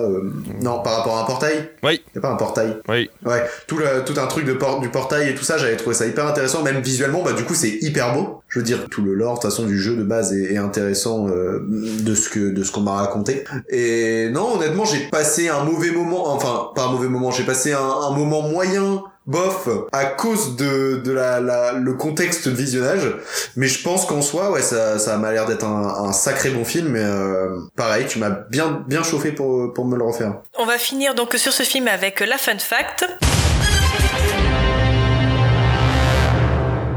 Quel réalisateur a approché la société Blizzard afin d'acheter les droits de Warcraft et qui se les ait vus refuser Michael Bay. Non. Steven Spielberg Non. Peter Jackson. Emmerich. Non, vous tapez dans l'eau du panier là. Faut voir plus bas. UV Ball non non UV Ball, ouais. Et oui. heureusement qu'ils ont refusé du coup Génial, excellent. Excellent. Bah oui, meilleur van, meilleur van. Du coup, il, il- il a dit au, Bli- au gars de Blizzard, quel bah, venez, on, va- on monte sur un ring et je vous pète la gueule. Ouais, c'est ça, exactement. Il a fait un film récemment. Non, j'espère pas. Son dernier film, il date de 2016. Apparemment, il aurait fait un Ram- Rampage 3. Il y avait eu un 2. Ou déjà? Ce que Ah, il y j'allais avait- dire. Mais c'est ça le Ah, truc. Apparemment, il a fait 2 et 3. Attendez, on parle du même Rampage? Euh, ouais, avec le, le sniper là ou je sais pas quoi là. Celui qui fait des tueries là. Attends, mais Rampage, c'est pas le truc avec le gorille géant C'est aussi un Rampage, mais c'est Rampage hors de contrôle, ça. Non, ça c'est oui, c'est Dwayne Johnson. Rien à voir. Ah, d'accord. oui, mais rien à voir. Ça, c'était bien. Oh, bah si, quand même, un gorille géant. C'est King Kong, quoi. C'est un gorille géant qui fait des doigts à Dwayne Johnson, Oui. c'est super drôle. Enfin, je veux dire, enfin, la vanne, là, le film est forcément bon. King Kong, wesh. C'est la Street Air. Donc euh, ouais, c'était bien eu euh, donc UV Ball féru d'adaptation de jeux vidéo, notamment Alone in the Dark, Far Cry et d'autres, dont il, remporte, il remporta le Razzie Award 2009 pour la pire carrière. Ah, carrément. Voilà. Pire Oh la carrière. Vache, la pire carrière. Oh là là. Ah, mais, mais, mais dans, dans le domaine du jeu vidéo, tu vas voir quelqu'un, tu lui dis UV Ball, et il fait une crise cardiaque. Il te vomit dessus. C'est un peu le, le, le démon du jeu vidéo. Paul Sams, donc directeur général de la société, lui a répondu Nous ne vendrons pas les droits, pas à vous, surtout pas à vous, parce que la franchise est un tel succès qu'un mauvais film pourrait le détruire. La réalisation est donc revenue à Duncan Jones, à qui l'on doit Source Code avec Jake Gyllenhaal et Moon avec Sam Rockwell. On va passer à un autre film, mais on va rester sur la même année, donc 2016, mais cette fois avec Assassin's Creed. Où suis-je? Hier soir, à 18h, vous avez été exécuté et déclaré mort. Vous n'existez plus. C'est quoi cette prison? Ce n'est pas une prison. Vous allez entrer dans l'animus. Ce que vous allez voir, entendre et ressentir sont les souvenirs de votre ancêtre qui est mort depuis 500 ans. Que voulez-vous de moi? Votre passé. Bienvenue dans l'Inquisition espagnole.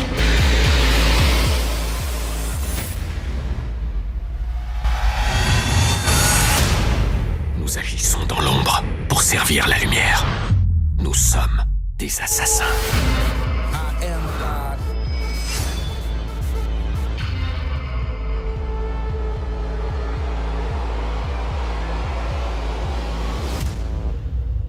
Sorti en décembre 2016 avec euh, Michael Fassbender, Marion Cotillard, Jérémy Iron et Charlotte Rampling pour une durée de 2 heures et 4 minutes. Grâce à une technologie révolutionnaire qui libère la mémoire génétique, Callum Lynch revit les aventures de son ancêtre Aguilar dans l'Espagne du 15e siècle. Alors que Callum découvre qu'il est issu d'une mystérieuse société secrète, les assassins, il va assimiler les compétences dont il aura besoin pour affronter dans le temps présent une autre redoutable organisation, l'Ordre des Templiers.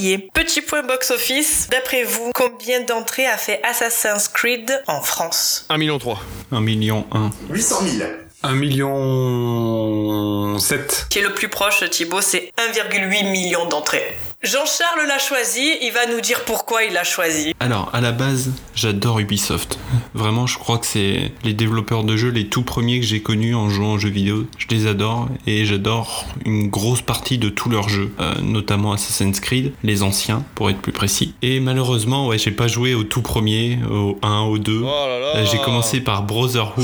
Ah, le Oh le 2. 2, oh le 2 Et il faut que je les fasse. Ah, Ezio Auditore Difference. Ah non, mais voilà, voilà, voilà. oui, voilà. il paraît, il paraît. Mais attends, mais comment comment t'as pu jouer à Brotherhood alors que t'avais pas fait ceux d'avant? Brotherhood, c'est pas le troisième, euh, c'est pas le troisième avec Ezio? Ben non. Non, c'est le deuxième avec Ezio. C'est Révélation le troisième avec Ezio. Ah oui, c'est ça. Et t'as réussi à comprendre l'histoire quand même. Ah non, je jouais juste parce que c'était cool. Au départ, je m'en fous de l'histoire si tu veux. Je jouais juste parce que c'était cool. Et donc après, j'ai découvert euh, bien plus tard euh, Black Flag, Ah oui. qui est un de mes préférés, à l'ère de la piraterie absolument incroyable. Ensuite, ils ont sorti un Unity qui euh, s'est fait ramasser par la critique au départ parce que bourré de bugs et tout, que fort heureusement j'ai pu... Je l'ai acheté que je crois trois ans après sa sortie, donc tout était réglé, tout était nickel. Et donc j'adore les jeux. On annonce ce film-là, je sais pas trop quoi en penser, mais je vais le voir parce que Ubisoft, parce que Assassin's Creed. On y va. Bah, je l'ai vu une fois. Bah, si j'avais pas revu le film, mis à part la scène du saut de la foi en tête, c'est la, seule scène que je retiens du film, parce que je trouve que ça apporte pas grand chose à l'univers. On est dans une. euh, donc au 15e siècle, à l'Inquisition espagnole. Autant la période historique, je, pourquoi pas J'adhère, mais il y a un truc qui pour moi tout de suite me sort du film, c'est la photographie. Ah, je trouve ça dégueulasse, ils ont mis une sorte de filtre jaune sur tout le long du film. Et non, c'est juste, c'est juste pas possible quoi. Quand, euh, quand il est dans, dans l'animus, donc pour ceux qui connaissent pas le film en fait, on projette quelqu'un de l'ère actuelle dans le passé via l'animus, qui est un programme scientifique. Et déjà c'est là le gros souci que j'ai avec euh, l'univers de base. Mais ouais, non, le, le filtre, euh, la photographie du film, non, j'adhère absolument pas. Mis à part la scène aussi finale, j'ai revu le film pour l'occasion, la scène finale que j'ai trouvé très intéressante et qui rend un peu hommage au jeu où donc euh, on est sur euh, dans une église il me semble et donc qui est bondé de monde et Aguilar se cache parmi tout le monde et arrive derrière un personnage et l'assassine. Mais mis à part ça, je trouve que le film, non, j'ai pas accroché plus que ça. J'ai vraiment un souci avec l'univers, c'est l'animus, Abstergo. En fait, je comprends pas pourquoi ils ont. Alors, c'est peut-être expliqué dans les premiers jeux, mais pourquoi en fait est-ce qu'ils veulent nous faire absolument ce truc de on vous replonge dans le passé en fait pour vous faire vivre le truc? Putain, pourquoi vous nous faites pas juste un jeu où euh, on joue un assassin et du coup après tu te balades entre les jeux sur différentes périodes? Mais je trouve que ouais, ce truc d'Abstergo, j'ai pas, j'ai pas accroché déjà au, dans les jeux. Mais sinon, le film, ouais, moi, je dès la photographie, j'ai pas du tout adhéré au film. Et puis euh, Michael Fassbender, euh, pas convaincu en tant que, en tant qu'assassin, accompagné par Marion Cotillard, oubliable. Et quand il rentre dans l'animus, il est dans une sorte de grosse structure qui bouge dans tous les sens avec des lumières autour de lui. Et non, vraiment dans ce film. euh, C'est là que tu vois que l'adaptation n'est pas bonne en fait parce qu'il te manque des éléments par rapport au jeu et c'est pour ça que tu, tu lui trouves des défauts. Il faut savoir que de base, donc c'est expliqué effectivement dans les trois premiers jeux, l'animus dépend de ton ADN. À la base, c'est une machine qui te fait revivre des moments de tes ancêtres. Donc tu peux pas jouer simplement à un jeu. En fait, ça appartient à Black Flag et au reste de Assassin's Creed. C'est Abstergo avait récupéré tellement d'ADN de personnes importantes et d'anciens assassins que là, ils l'ont transformé en jeu vidéo dans le jeu pour faire jouer aux gens ces parties d'ADN là pour qu'en fait, en gros, les joueurs fassent le travail d'Abstergo. Donc au lieu d'aller chercher des assassins dans à gauche, ils ont récupéré le- leur ADN et cet ADN là, ils l'ont intégré au jeu vidéo qui est à l'intérieur euh, du jeu d'Abstergo. C'est un peu euh, voilà, c'est un peu un média dans un média, mais c'est un peu le principe même de d'Abstergo de base. Mais les Templis, les assassins ont aussi certaines machines et du coup eux par contre c'est à l'ancienne c'est à dire qu'ils te mettent sur un banc ils te piquent et en gros tu te retrouves dans ton passé et tu revis ton passé inconsciemment sans y jouer entre guillemets tu revis ton passé. Et c'est là que le, le- film a beaucoup de défauts c'est que en plus à la fin va savoir pourquoi les gens lui parlent. Genre il a des conversations avec des ancêtres à la fin alors que ce n'est pas possible puisqu'il ne peut que revivre des moments de ses anciennes vies. Il ne peut pas avoir d'interaction avec les personnages qui sont entre guillemets dans sa tête. Comme quand il est dans les cellules et qui se bat contre lui-même ça n'a aucun sens qu'il devienne fou parce que il fasse des superpositions en fait entre son passé et son présent qu'il ait des visions ça paraît logique mais qu'il se batte contre lui-même ça ne l'est pas puisqu'il ne peut pas avoir d'interaction avec son propre passé en fait donc voilà il y a plein de petits défauts comme ça dans, dans le jeu où on voit qu'en fait les producteurs et les, les- scénaristes en fait du, du film n'ont absolument pas compris la base du jeu qui est simplement de revivre son passé euh. par contre effectivement j'ai trouvé que les scènes d'assassinat étaient très très bien faites dans Assassin's Creed on comprend la discrétion on les voit passer entre les personnages entre, entre les, les civils pour aller faire des meurtres très discrets, hop, en un coup, et ensuite on a une scène de course-poursuite la plupart du temps. À la fin d'un meurtre, tu te fais repérer et il faut que tu t'enfuis pour essayer de te cacher. C'est ce qui se passe dans le film. Donc là, cette base-là est assez respectée. Voilà, j'ai trouvé là, par contre, la, poursuite de chars hyper forcée parce qu'en fait, c'était un peu la, mode dans les jeux qui étaient sortis à l'époque avant le film, et du coup, euh, c'était vraiment pas de très bonne qualité dans le jeu, et du coup, le mettre dans le film pour faire référence au jeu, ce n'était pas une bonne idée puisque c'est vraiment pas le passage préféré des joueurs. Donc euh, voilà. Il y a plein d'autres trucs à dire, mais je vous laisse euh, parler.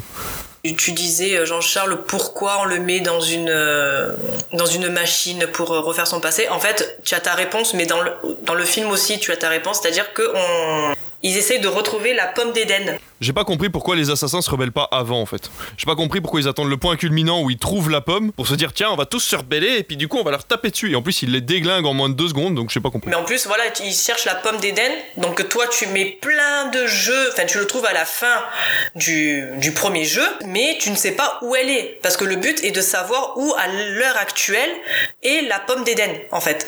Et ils le trouvent ça à la fin du film, du premier film. Donc j'ai envie de te dire, ouais, t'as résumé, en fait, euh, X jeux sur un film. Visuellement, c'est une catastrophe, mais c'est immonde, mais immonde. Non, c'est immonde, immonde, immonde, immonde, immonde. On parlait des, des fonds verts de Spider-Man. Ouais, sur l'échelle de Mort sur le Nil. Ah, c'est pire, c'est vraiment pire, c'est dégueulasse. arrêtez, Ah ouais. arrêtez. Si, Non, y a- non. Les, les scènes en extérieur, les scènes qui sont ex- en extérieur sont dégueulasses. Non, tu peux pas dire ah, c'est beau. Non, déjà. J'ai pas ils- dit que c'était beau, ils ont mis un filtre sépia, mais en plus ils te foutent de parce que t'es en Espagne, et forcément il doit y avoir de la poussière et du sable de partout. Non. Ah, T'es jamais allé en Espagne, hein, c'est le cas. Bah si Bah si Non, c'est pas ça euh, Non, c'est pas ça Attends elle va chercher ses clopes au Pertus hein, faut pas déconner.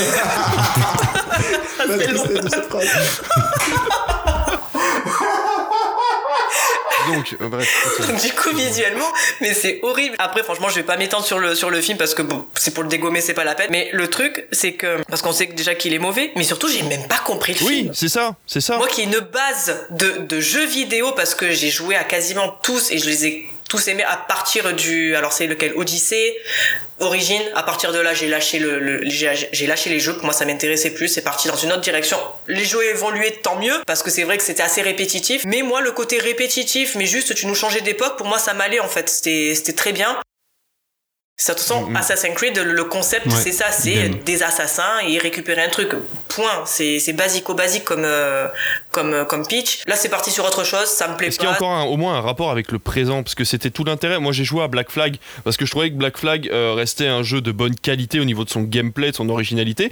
Mais par contre, au niveau de son histoire, ça ne m'intéressait plus du tout. Après la mort d'Edmond dans le troisième, il n'y a plus aucun. Desmond. Desmond, j'ai dit quoi? Edmond? Desmond, pardon. Le- le- la mort de Desmond euh, dans le troisième, il n'y a plus aucun intérêt scénaristique puisque tout, tout l'intérêt scénaristique était autour de, l'origine de, ces espèces d'entités qui étaient arrivées sur Terre bien avant, etc.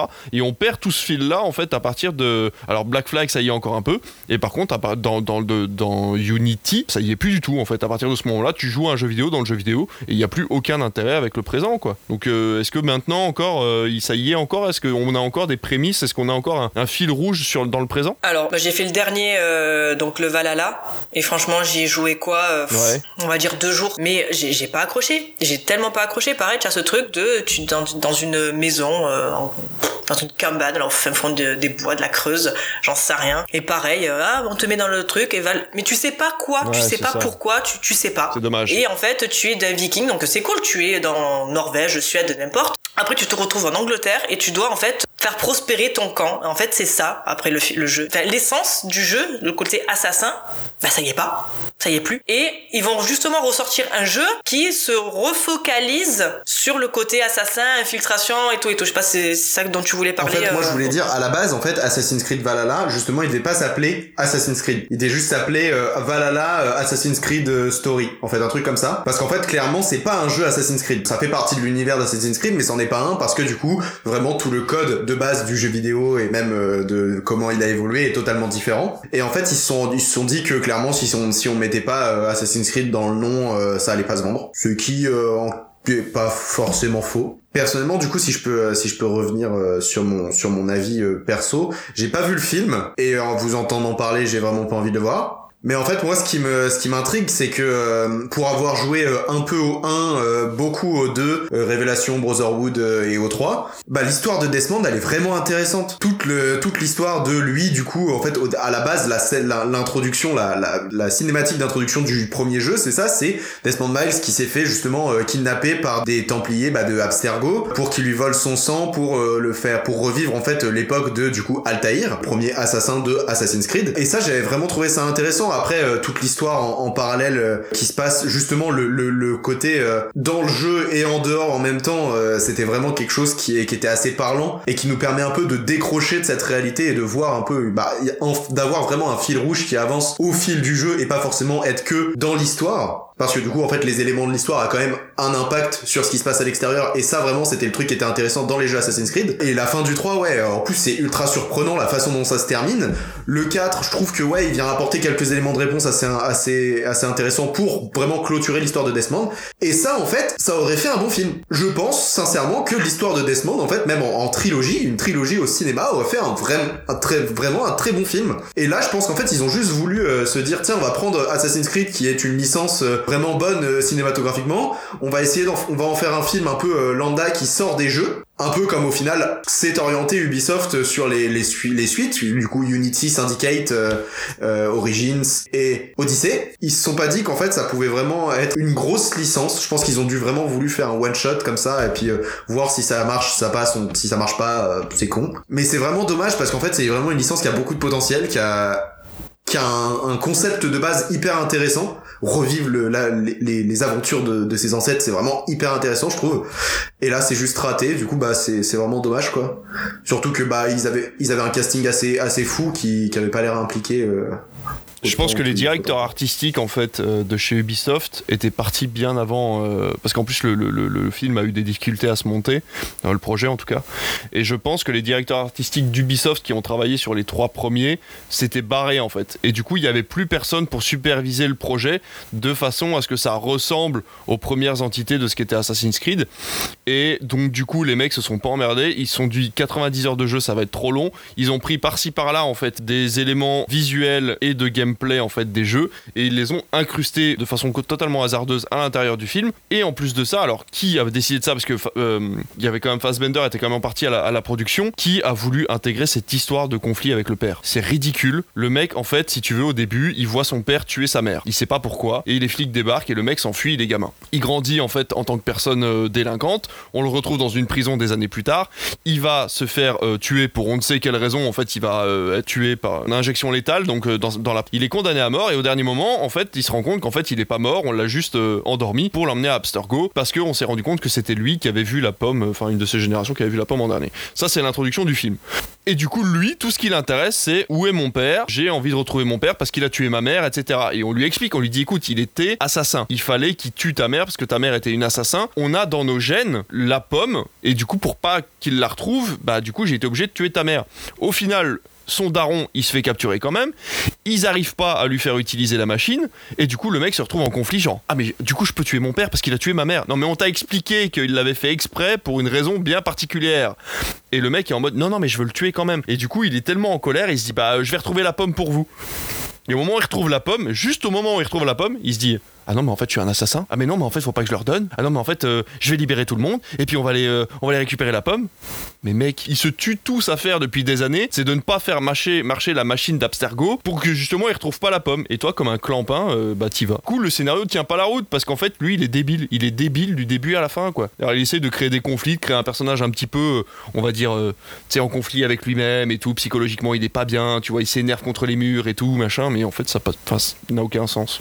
Ça n'a aucun sens. Mais je trouve ça dommage en plus parce que c'est vraiment une licence qui méritait d'être adaptée et bien adaptée parce que franchement le principe de fond comme je disais le côté assassin espionnage infiltration c'est vraiment euh, enfin ça aurait pu faire comme tu disais Aurélien euh, vraiment une trilogie. Voilà tu prenais un personnage qui faisait Desmond et tu le à la limite tu lui faisais euh, shooter ces, ces trois ces, trois scènes parce qu'à la limite c'est pas lui le, principal c'est pas lui qu'on voit le plus dans le jeu. À chaque film tu prenais un, un acteur différent pour jouer ben, Altaïr Ezio et puis un autre, et tu faisais chaque fois un film avec euh, ce, fil conducteur de, la pomme d'Éden, et à chaque époque différente et dans des, euh, des, des, siècles différents. Donc ça, ça aurait été bien en fait. Tu vois, tu aurais fait un film comme ça, c'était bien. Ben non, tu pars dans un truc. Euh...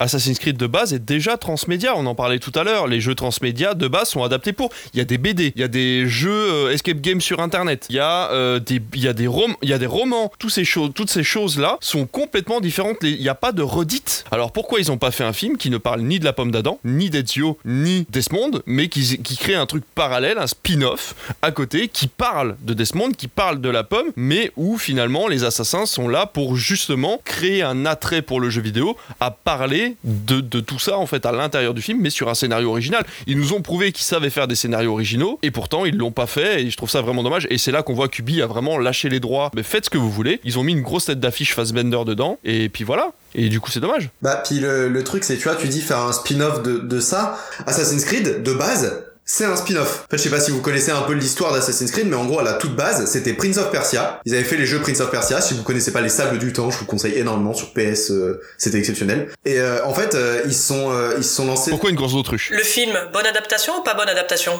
Ils se sont lancés. c'est pas exceptionnel. Voilà. Ils se sont lancés dans un dans un nouveau jeu vidéo. En fait, ils allaient appeler Prince of Persia The Assassins. Et en fait, ils se sont rendus compte que ça allait pas parce que le personnage principal était pas le prince de Perse. Donc ils se sont simplement dit, eh ben on va changer, on va appeler ça Assassin's Creed.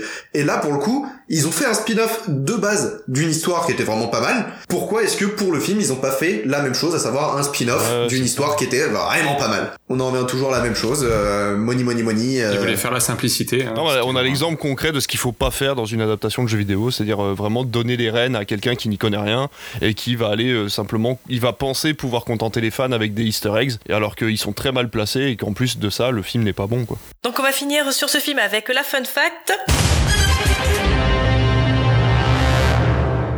Pour les connaisseurs, vous savez que le saut de la foi est le mouvement signature du jeu vidéo. Mais d'après vous, comment a-t-il été réalisé dans le film? Un soie élastique, Non. sans parachute. Non. Non, moi je pense qu'il a pas sauté- il l'a fait pour de vrai, mais pas de bien haut, et après le reste c'est de la CGI. Alors c'est une scène conçue sans trucage numérique grâce au célèbre freerunner, cascadeur et gymnaste Damien Walters qui a réalisé une chute libre de 38 mètres depuis une grue. Il a également travaillé en tant que tel sur Kick-Ass, Kingsman 1 ou encore 47 Mais- Ronin. Avec Reeves, bien évidemment. C'est le moment pour moi de dire je ne sais même pas ce que c'est un saut de la foi.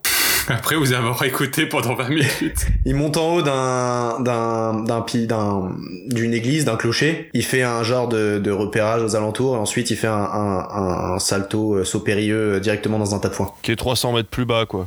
Ça marche dans les jeux, mais quand tu le vois dans un film. En mode euh, voilà. Dans les jeux vidéo, en fait, c'est surtout un moyen pour euh, pour découvrir la map par zone. C'est ça. Tu as actualisé ta map en fait. Tu vas avoir accès à une zone, tu vas aller là pour faire un saut de foi, tu vas découvrir cette zone-là. Pas devoir tout te retaper à pied après pour redescendre de la tour. Bah du coup tu sautes directement, mais pour pas qu'il se casse la gueule et qu'il meure sur le coup, ils se sont dit qu'un tas de foin ça suffirait à supporter le corps d'un homme de 80 Je kilos. sais. Alors le tas de foin, il est par là? Moi, je vais faire ça. Ouais, c'est ça, On est désynchronisé. d'accord qu'on s'est tous fait avoir que dans le jeu, euh, c'est- le truc, on a mal calculé le- l'angle du joystick et il saute tout seul. euh. Du coup, on meurt. Voilà, on fait le tour. Allez, on va passer à notre donc dernier film de la sélection. Lui sorti donc en 2018 avec Tom Ryder. Vous vous appelez Lara. Nom de famille Croft Lara, ton père nous a quittés. Tu pourrais prendre sa relève. Vous vous ressemblez tellement. Ingénieux. Salut ma puce. Si tu écoutes ce message, c'est sans doute que je suis mort. J'ai découvert quelque chose, un tombeau appelé la mer de la mort. Si le projet de la Trinité aboutit, notre monde est en danger. Promets-moi de les arrêter. Je te le promets. Je crois savoir où mon père est allé. C'est juste au milieu de la mer du diable. Ce sera une aventure. La mort n'a rien d'une aventure. Vous n'auriez pas dû venir. Mais je suis heureux que vous soyez là.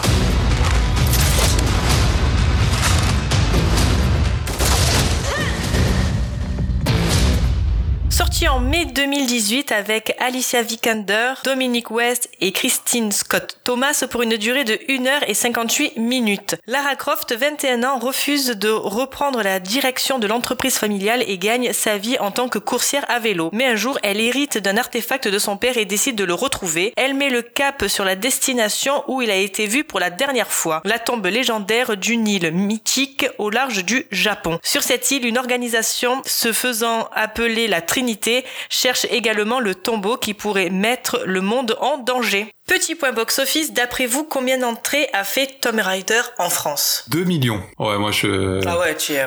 C'est portes ouvertes. 700 000. Bon, bah, 1 million. 1 million 7. Non, t'aurais pas dû me suivre, Jean-Charles. C'est 1,2 million. C'est moi le plus proche. Bravo. Pile pile Poil. Même si c'était pas vraiment pile pile poil. Trop sympa, le gars, il m'a fait pile pile.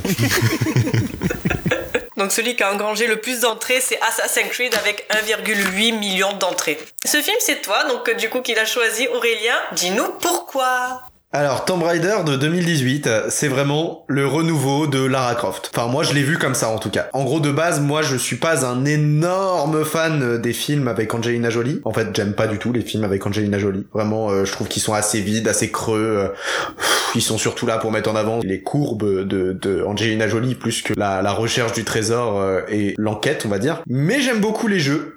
Euh, je veux dire, sur PS1, j'avais pu me battre avec un truc qui ressemblait à un bloc de pixels euh, légèrement tigré, avec une Lara Croft euh, vraiment intéressante, et j'avais pu aussi enfermer un gars dans une dans une chambre froide. Quand ils ont annoncé un reboot, je me suis dit cool, j'aurais pu à me farcir euh, Angelina Jolie. Je m'attendais à rien, honnêtement, quand je suis allé en salle, parce que j'ai vraiment pris mes, mes, places au tout dernier moment, et euh, je me suis dit, euh, bon, on va espérer que ce soit pas trop mal. Et honnêtement, euh, en sortant du film, j'ai eu un petit, petit coup de cœur, honnêtement. C'était vraiment intéressant. On a eu euh, une histoire...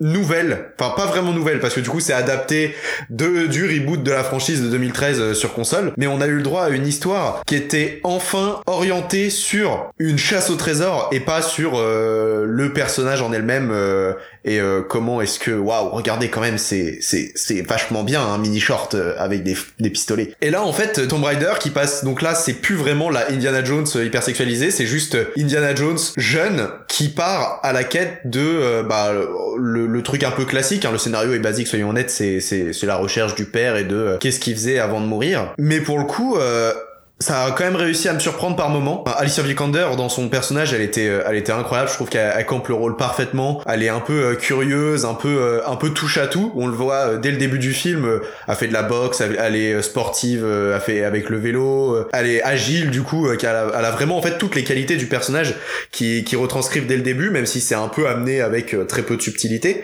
On l'a, en fait, le, le truc qui m'a vraiment marqué, c'est que elle est à deux doigts de mourir toutes les cinq minutes et on y croit. Enfin, je trouve qu'on y croit. Enfin, personnellement, j'y ai cru. Je veux dire, le le- l'enchaînement de euh, la chute euh, en parachute, euh, puis dans la rivière, puis sur l'avion, qui l'avion s'effondre et le. Franchement, il y a un enchaînement de trucs qui moi m'a vraiment fait kiffer, tu vois. Parce que honnêtement, je l'ai pas revu récemment.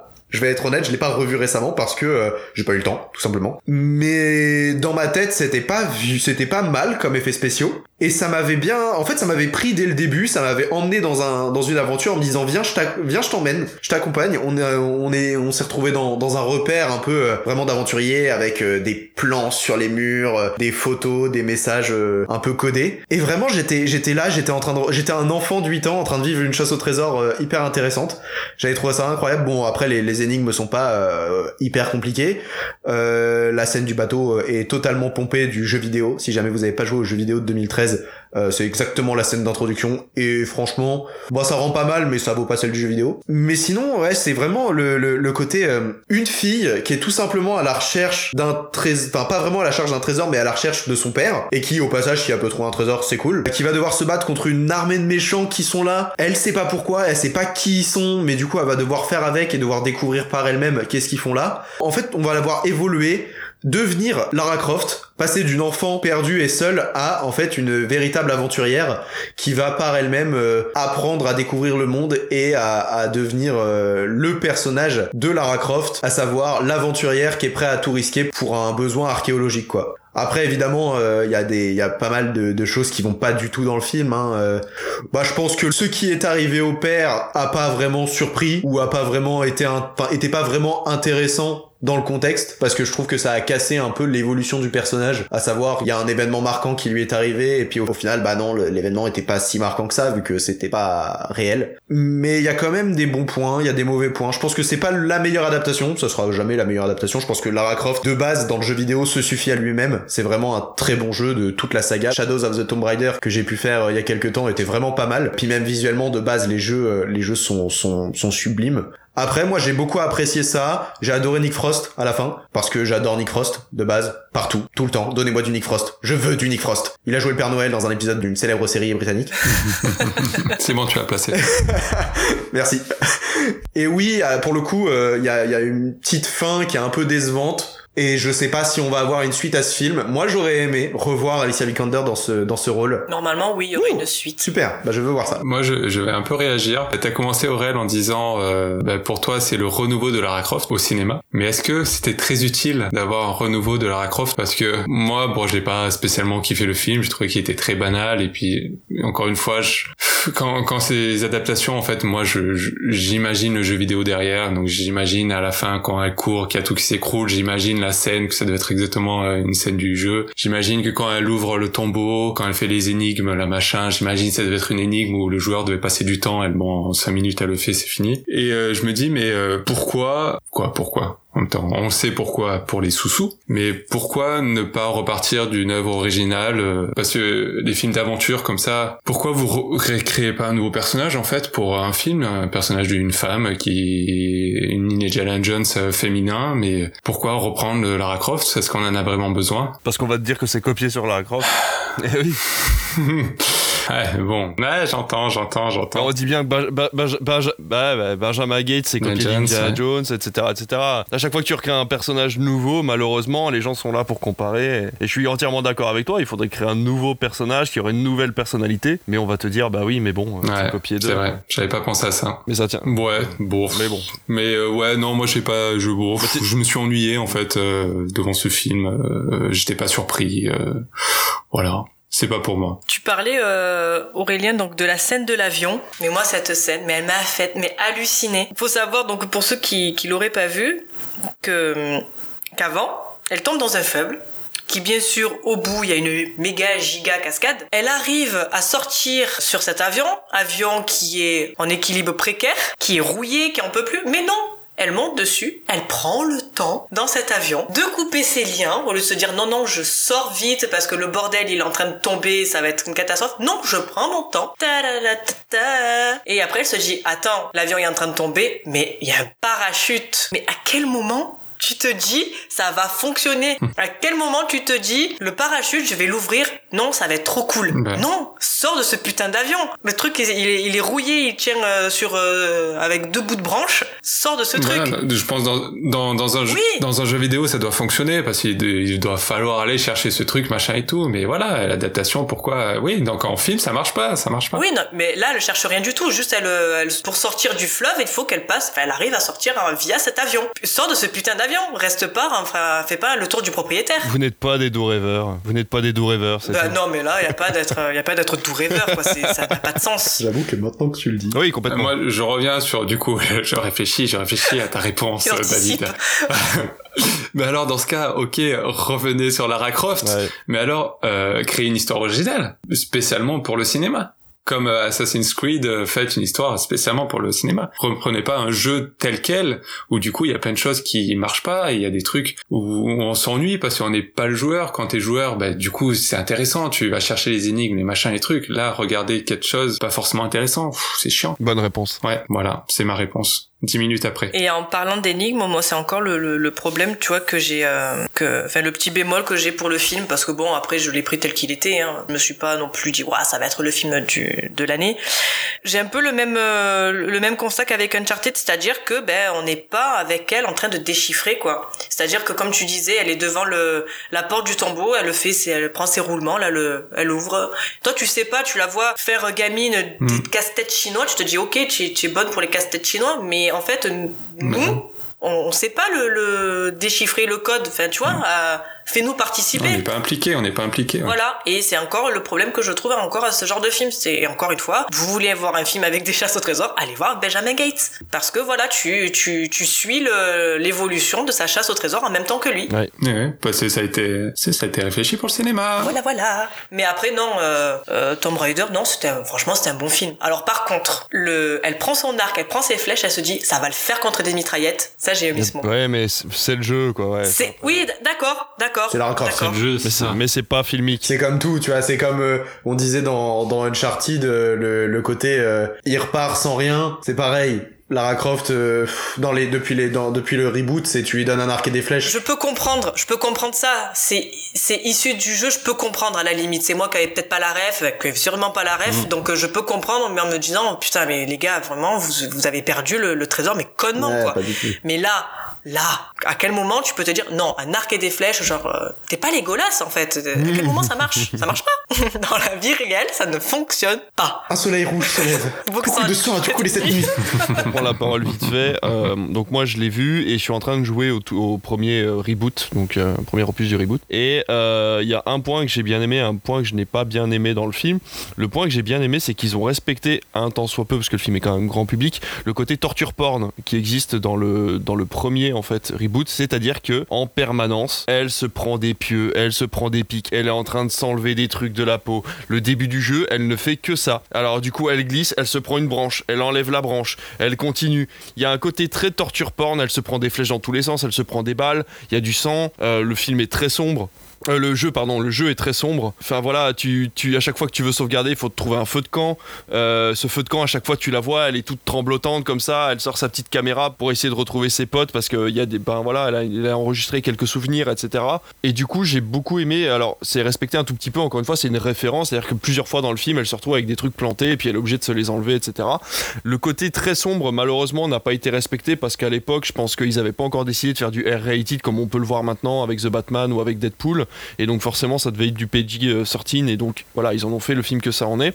Et effectivement, le, film, le, le- truc qui passe pas, par contre, c'est euh, le fait qu'elle soit intrépide dès le début du film. Parce que dans le jeu, elle ne l'est pas. Dans le jeu, elle est intelligente, mais elle part en fait sur cette île euh, sans le faire exprès, elle part un peu à l'aventure. Mais en fait, tous ses potes comme elle partent un peu vraiment en mode YOLO et euh, ils se retrouvent sur cette île parce que le, le navire fait naufrage. Au début, elle ne sait rien faire. Elle est, elle est à chier. Enfin, elle pleure tout le temps. Euh, elle est obligée de survivre parce qu'elle a son instinct de survie, mais elle, elle est pas douée dans ce qu'elle fait en fait. Elle est pas là, euh, elle est pas là en tant que chercheuse ou quoi que ce soit.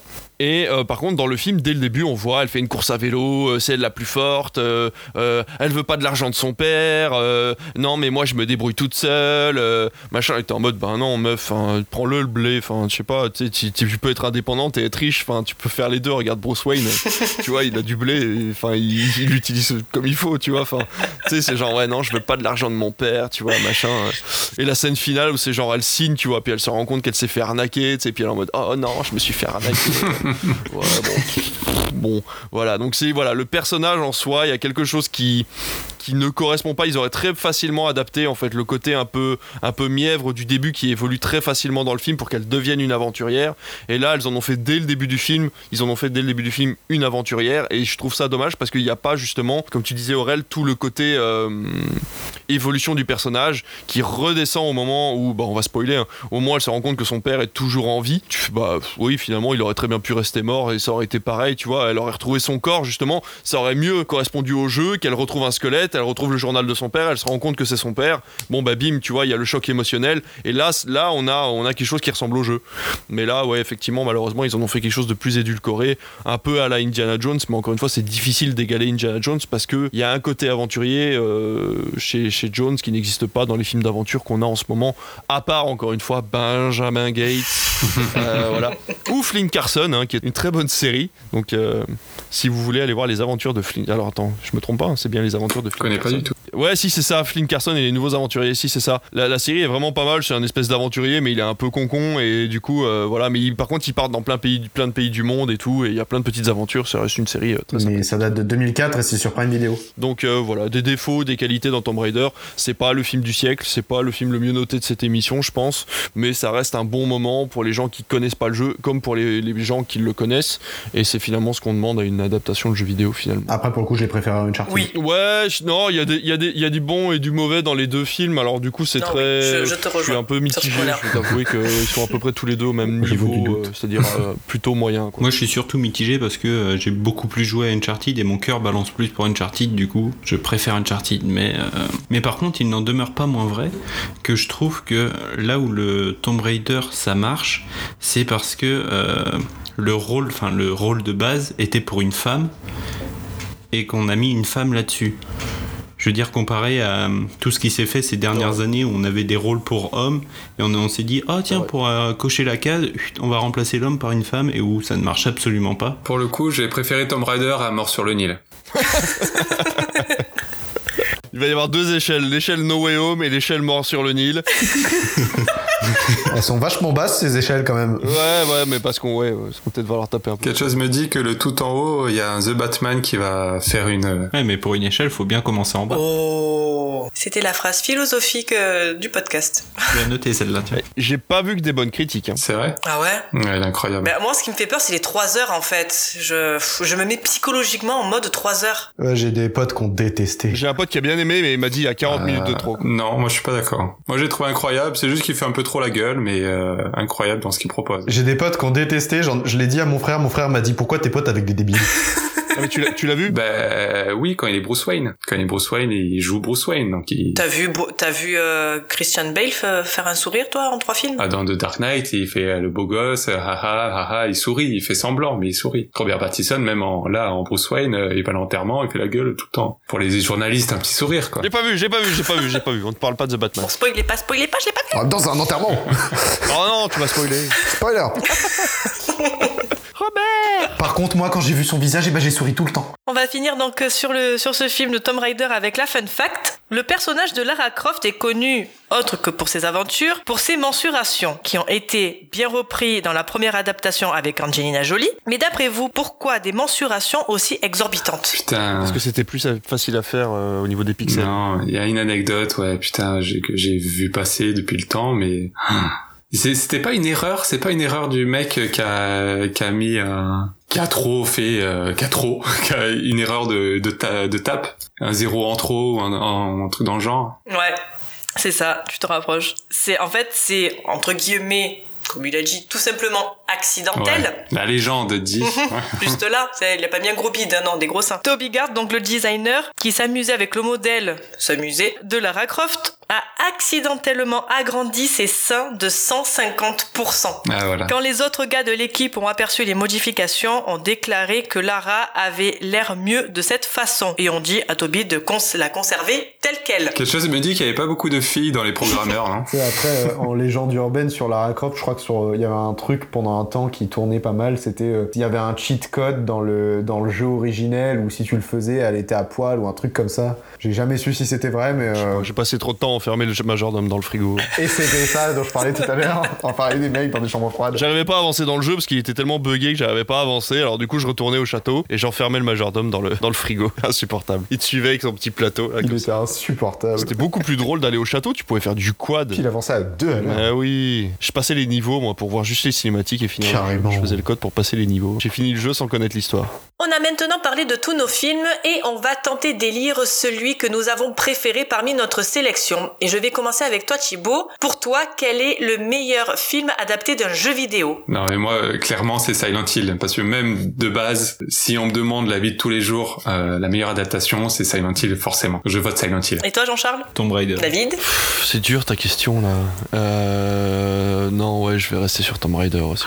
non c'est quoi cette blague? Ah, euh, non, non, allez, Mortal Kombat. c'est gentil Aurélien Attends, c'est- c'est c'est fou parce que vous dites Tomb Raider alors que pour moi c'est clairement Silent Hill quoi.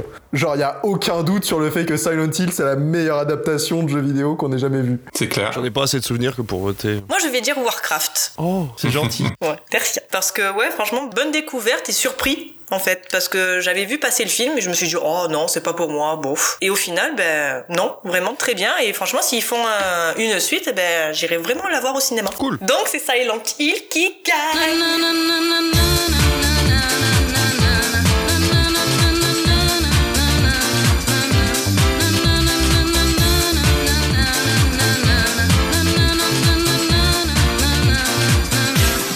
Puis rien que pour Sean Bean. euh, ah je pense un hors série mort de Sean Bean Moi, je prends GoldenEye, s'il meurt deux fois. Je pense qu'on pourrait faire euh, une liste, enfin une, euh, une émission complète sur toutes les morts de Sean Bean. Prums pour Boromir.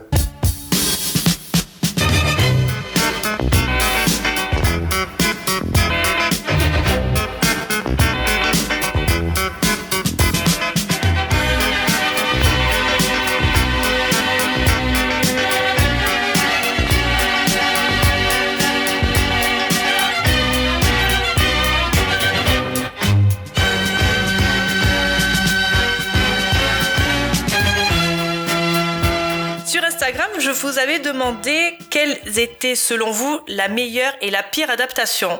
On a euh, Mission Cinéma qui nous dit qu'il a un faible pour Sonic. On a Cinémanes qui nous a répondu Taken.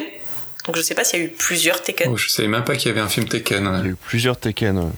Ah, si, si, on a eu plusieurs qui sont pas de si mauvaise qualité, effectivement. Nous avons donc le créateur de notre générique, Bruno Vincent, qui te rejoint toi Thibaut avec Mortal Kombat 1 Oh, c'est pour la meilleure vrai. adaptation. Ah, ah, il est bien ce monsieur. Pitch Perfect, ce coup me rejoint sur Silent Hill et sa pire adaptation étant donc Street Fighter avec JCVD. Euh, complètement camé. On a aussi Smile Matou qui nous dit Tomb Raider 2018 pour la meilleure adaptation. Et par contre, les pires avec Angelina Jolie. Ah. Et on finit avec euh, Ciné Vanille qui nous dit Resident Evil 2021 pour la pire adaptation. J'ai pas vu. Oh, je suis pas d'accord. On a déjà parlé de toute façon, Alice. Ouais, on a parlé en a oui, on va pas revenir euh, indé- indéfiniment sur le même sujet. euh, Donc voilà. Et on va passer à la chronique de fin d'émission d'Aurélien.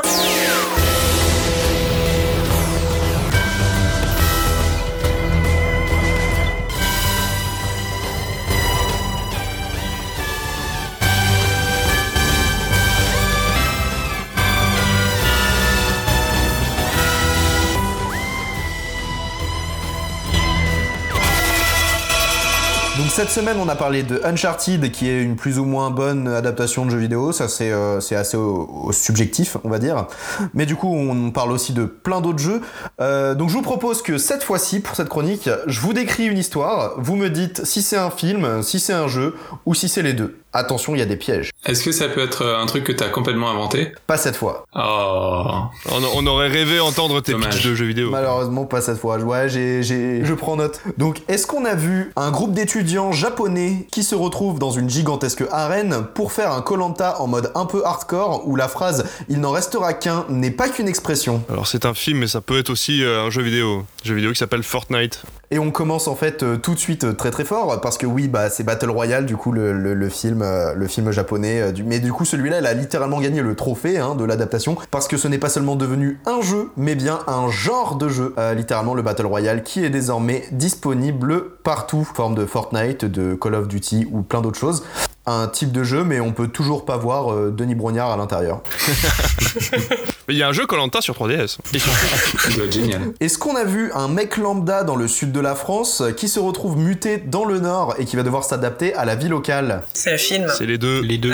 Oh merde, arrêtez Et oui, c'est le, c'est le film du coup Bienvenue chez les Ch'tis avec Admirad et Danny Boone. Et on a eu droit à l'adaptation sur Nintendo DS, essentiellement composée de euh, mini-jeux. euh. Ils ont fait un jeu vidéo Bienvenue chez les Ch'tis? Sur Nintendo Oh DS, là t'as eu là des là. jeux de vidéo de tout. Sache que tu as eu euh, Plus belle la vie sur Nintendo DS. Mais c'est quoi le concept du jeu? Voilà, je, voilà. Plus belle la vie qui va s'arrêter d'ailleurs. hein. Oui, tout à fait. C'est vrai ou c'est parce qu'il y en a qui disent que c'est une rumeur, je sais pas quoi? Non, non, Non, c'est ça vrai, va ça va s'arrêter, ouais. va s'arrêter euh, après euh, 4500 épisodes, je crois. À peu près euh, un dixième de, de Doctor Who.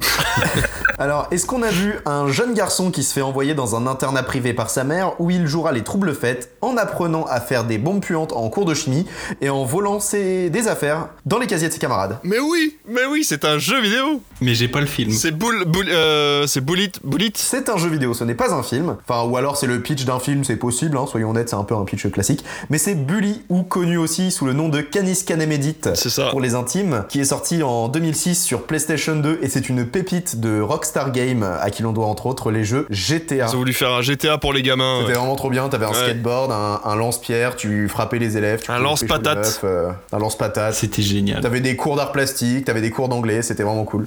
Attention pour le suivant, il y a un piège, je vous préviens d'avance. Est-ce qu'on a vu un garçon qui découvre que son père a disparu et qui va, à l'aide d'une bestiole vraiment très bizarre, enquêter sur sa disparition? C'est pas Darkness. euh, Bah là j'ai vraiment réduit parce que sinon c'était trop facile. Où il a, il a une passoire sur la tête. Pensez à une bestiole vraiment très bizarre. Si je vous dis que c'est potentiellement un taser sur patte. Pikachu. Ah, Pokémon. Ah, détective Pikachu. Ah, parce qu'à la base, il va chercher son père? Bah c'est un peu ça, son père a disparu et du coup il se retrouve à aller euh, enquêter sur pourquoi du comment. Oui, et du coup c'est un film. Mais pas un jeu vidéo du coup. Mais si vous m'avez répondu Pokémon, je vous aurais dit que euh, c'est faux. Mais enfin c'est quand même un jeu vidéo, mais c'est aussi euh, plus précisément l'adaptation d'un jeu de Nintendo 3DS éponyme nommé Détective Pikachu, littéralement. Eh oui, eh ben oui. Ah oui, exact. Et enfin pour terminer, un truc un peu, euh, un peu pour me faire plaisir à moi-même.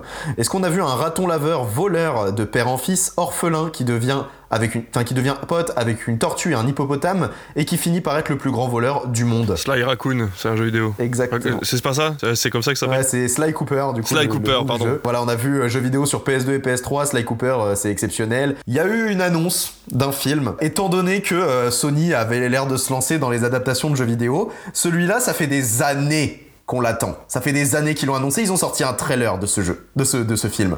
Et depuis, plus de nouvelles. Alors, si jamais il y a quelqu'un, ça m'étonnerait, mais s'il y a quelqu'un de chez Sony qui nous écoute, faites-nous ce film Je veux voir ce film Ils ont bien fait Ratchet Clank. hein. Je suis fan de cette série et je veux voir Tant ça. qu'ils remettent pas la voix de Squeezie. euh. Ou de Malik Bentala. Ah non, quelle horreur. Voilà, c'était un peu moins fun, mais c'est tout pour moi. C'est cool, c'était cool. Non, c'était cool, c'était cool. Avant de clore l'émission, je vous annonce donc que c'était la dernière de Chibo avant un long moment. Donc, je tenais, moi, à te remercier pour tes participations et je te souhaite tout le meilleur pour le futur. Et si de temps en temps tu veux venir nous faire un petit coucou, ben c'est avec plaisir. Eh ben oui, c'est gentil. Merci beaucoup Alice. J'avais prévu de, de vous dire euh, un petit au revoir quand même et ça m'a fait très plaisir de faire partie de ce début de belle aventure euh, pour ce podcast. Et euh, non, c'était c'était très chouette et j'espère que ça va durer encore très longtemps et je vous écouterai avec grand plaisir. Et quand j'aurai un petit moment, si ça tombe pendant un enregistrement, même si j'ai vu zéro film, euh, je dirais, je viendrai faire des blagues. Avec plaisir. Voilà, Voilà. parfait. et que mort sur le Nil, c'est nul. Dire que les 15 premières minutes étaient bien. Je dirais que c'est peut-être mort mort sur le nul. Mort sur Oh là là. Et faire une mise en contexte. On veut des mises en Oui, contexte. et mettre des contextes. Si le podcast vous a plu, n'hésitez pas à le noter sur Apple Podcasts, Spotify ou Podcast Addict en laissant un joli message plein d'amour. Partagez un maximum si vous l'avez apprécié. Bisous et bonne soirée. À bientôt. Bonne soirée. Salut. Bonne soirée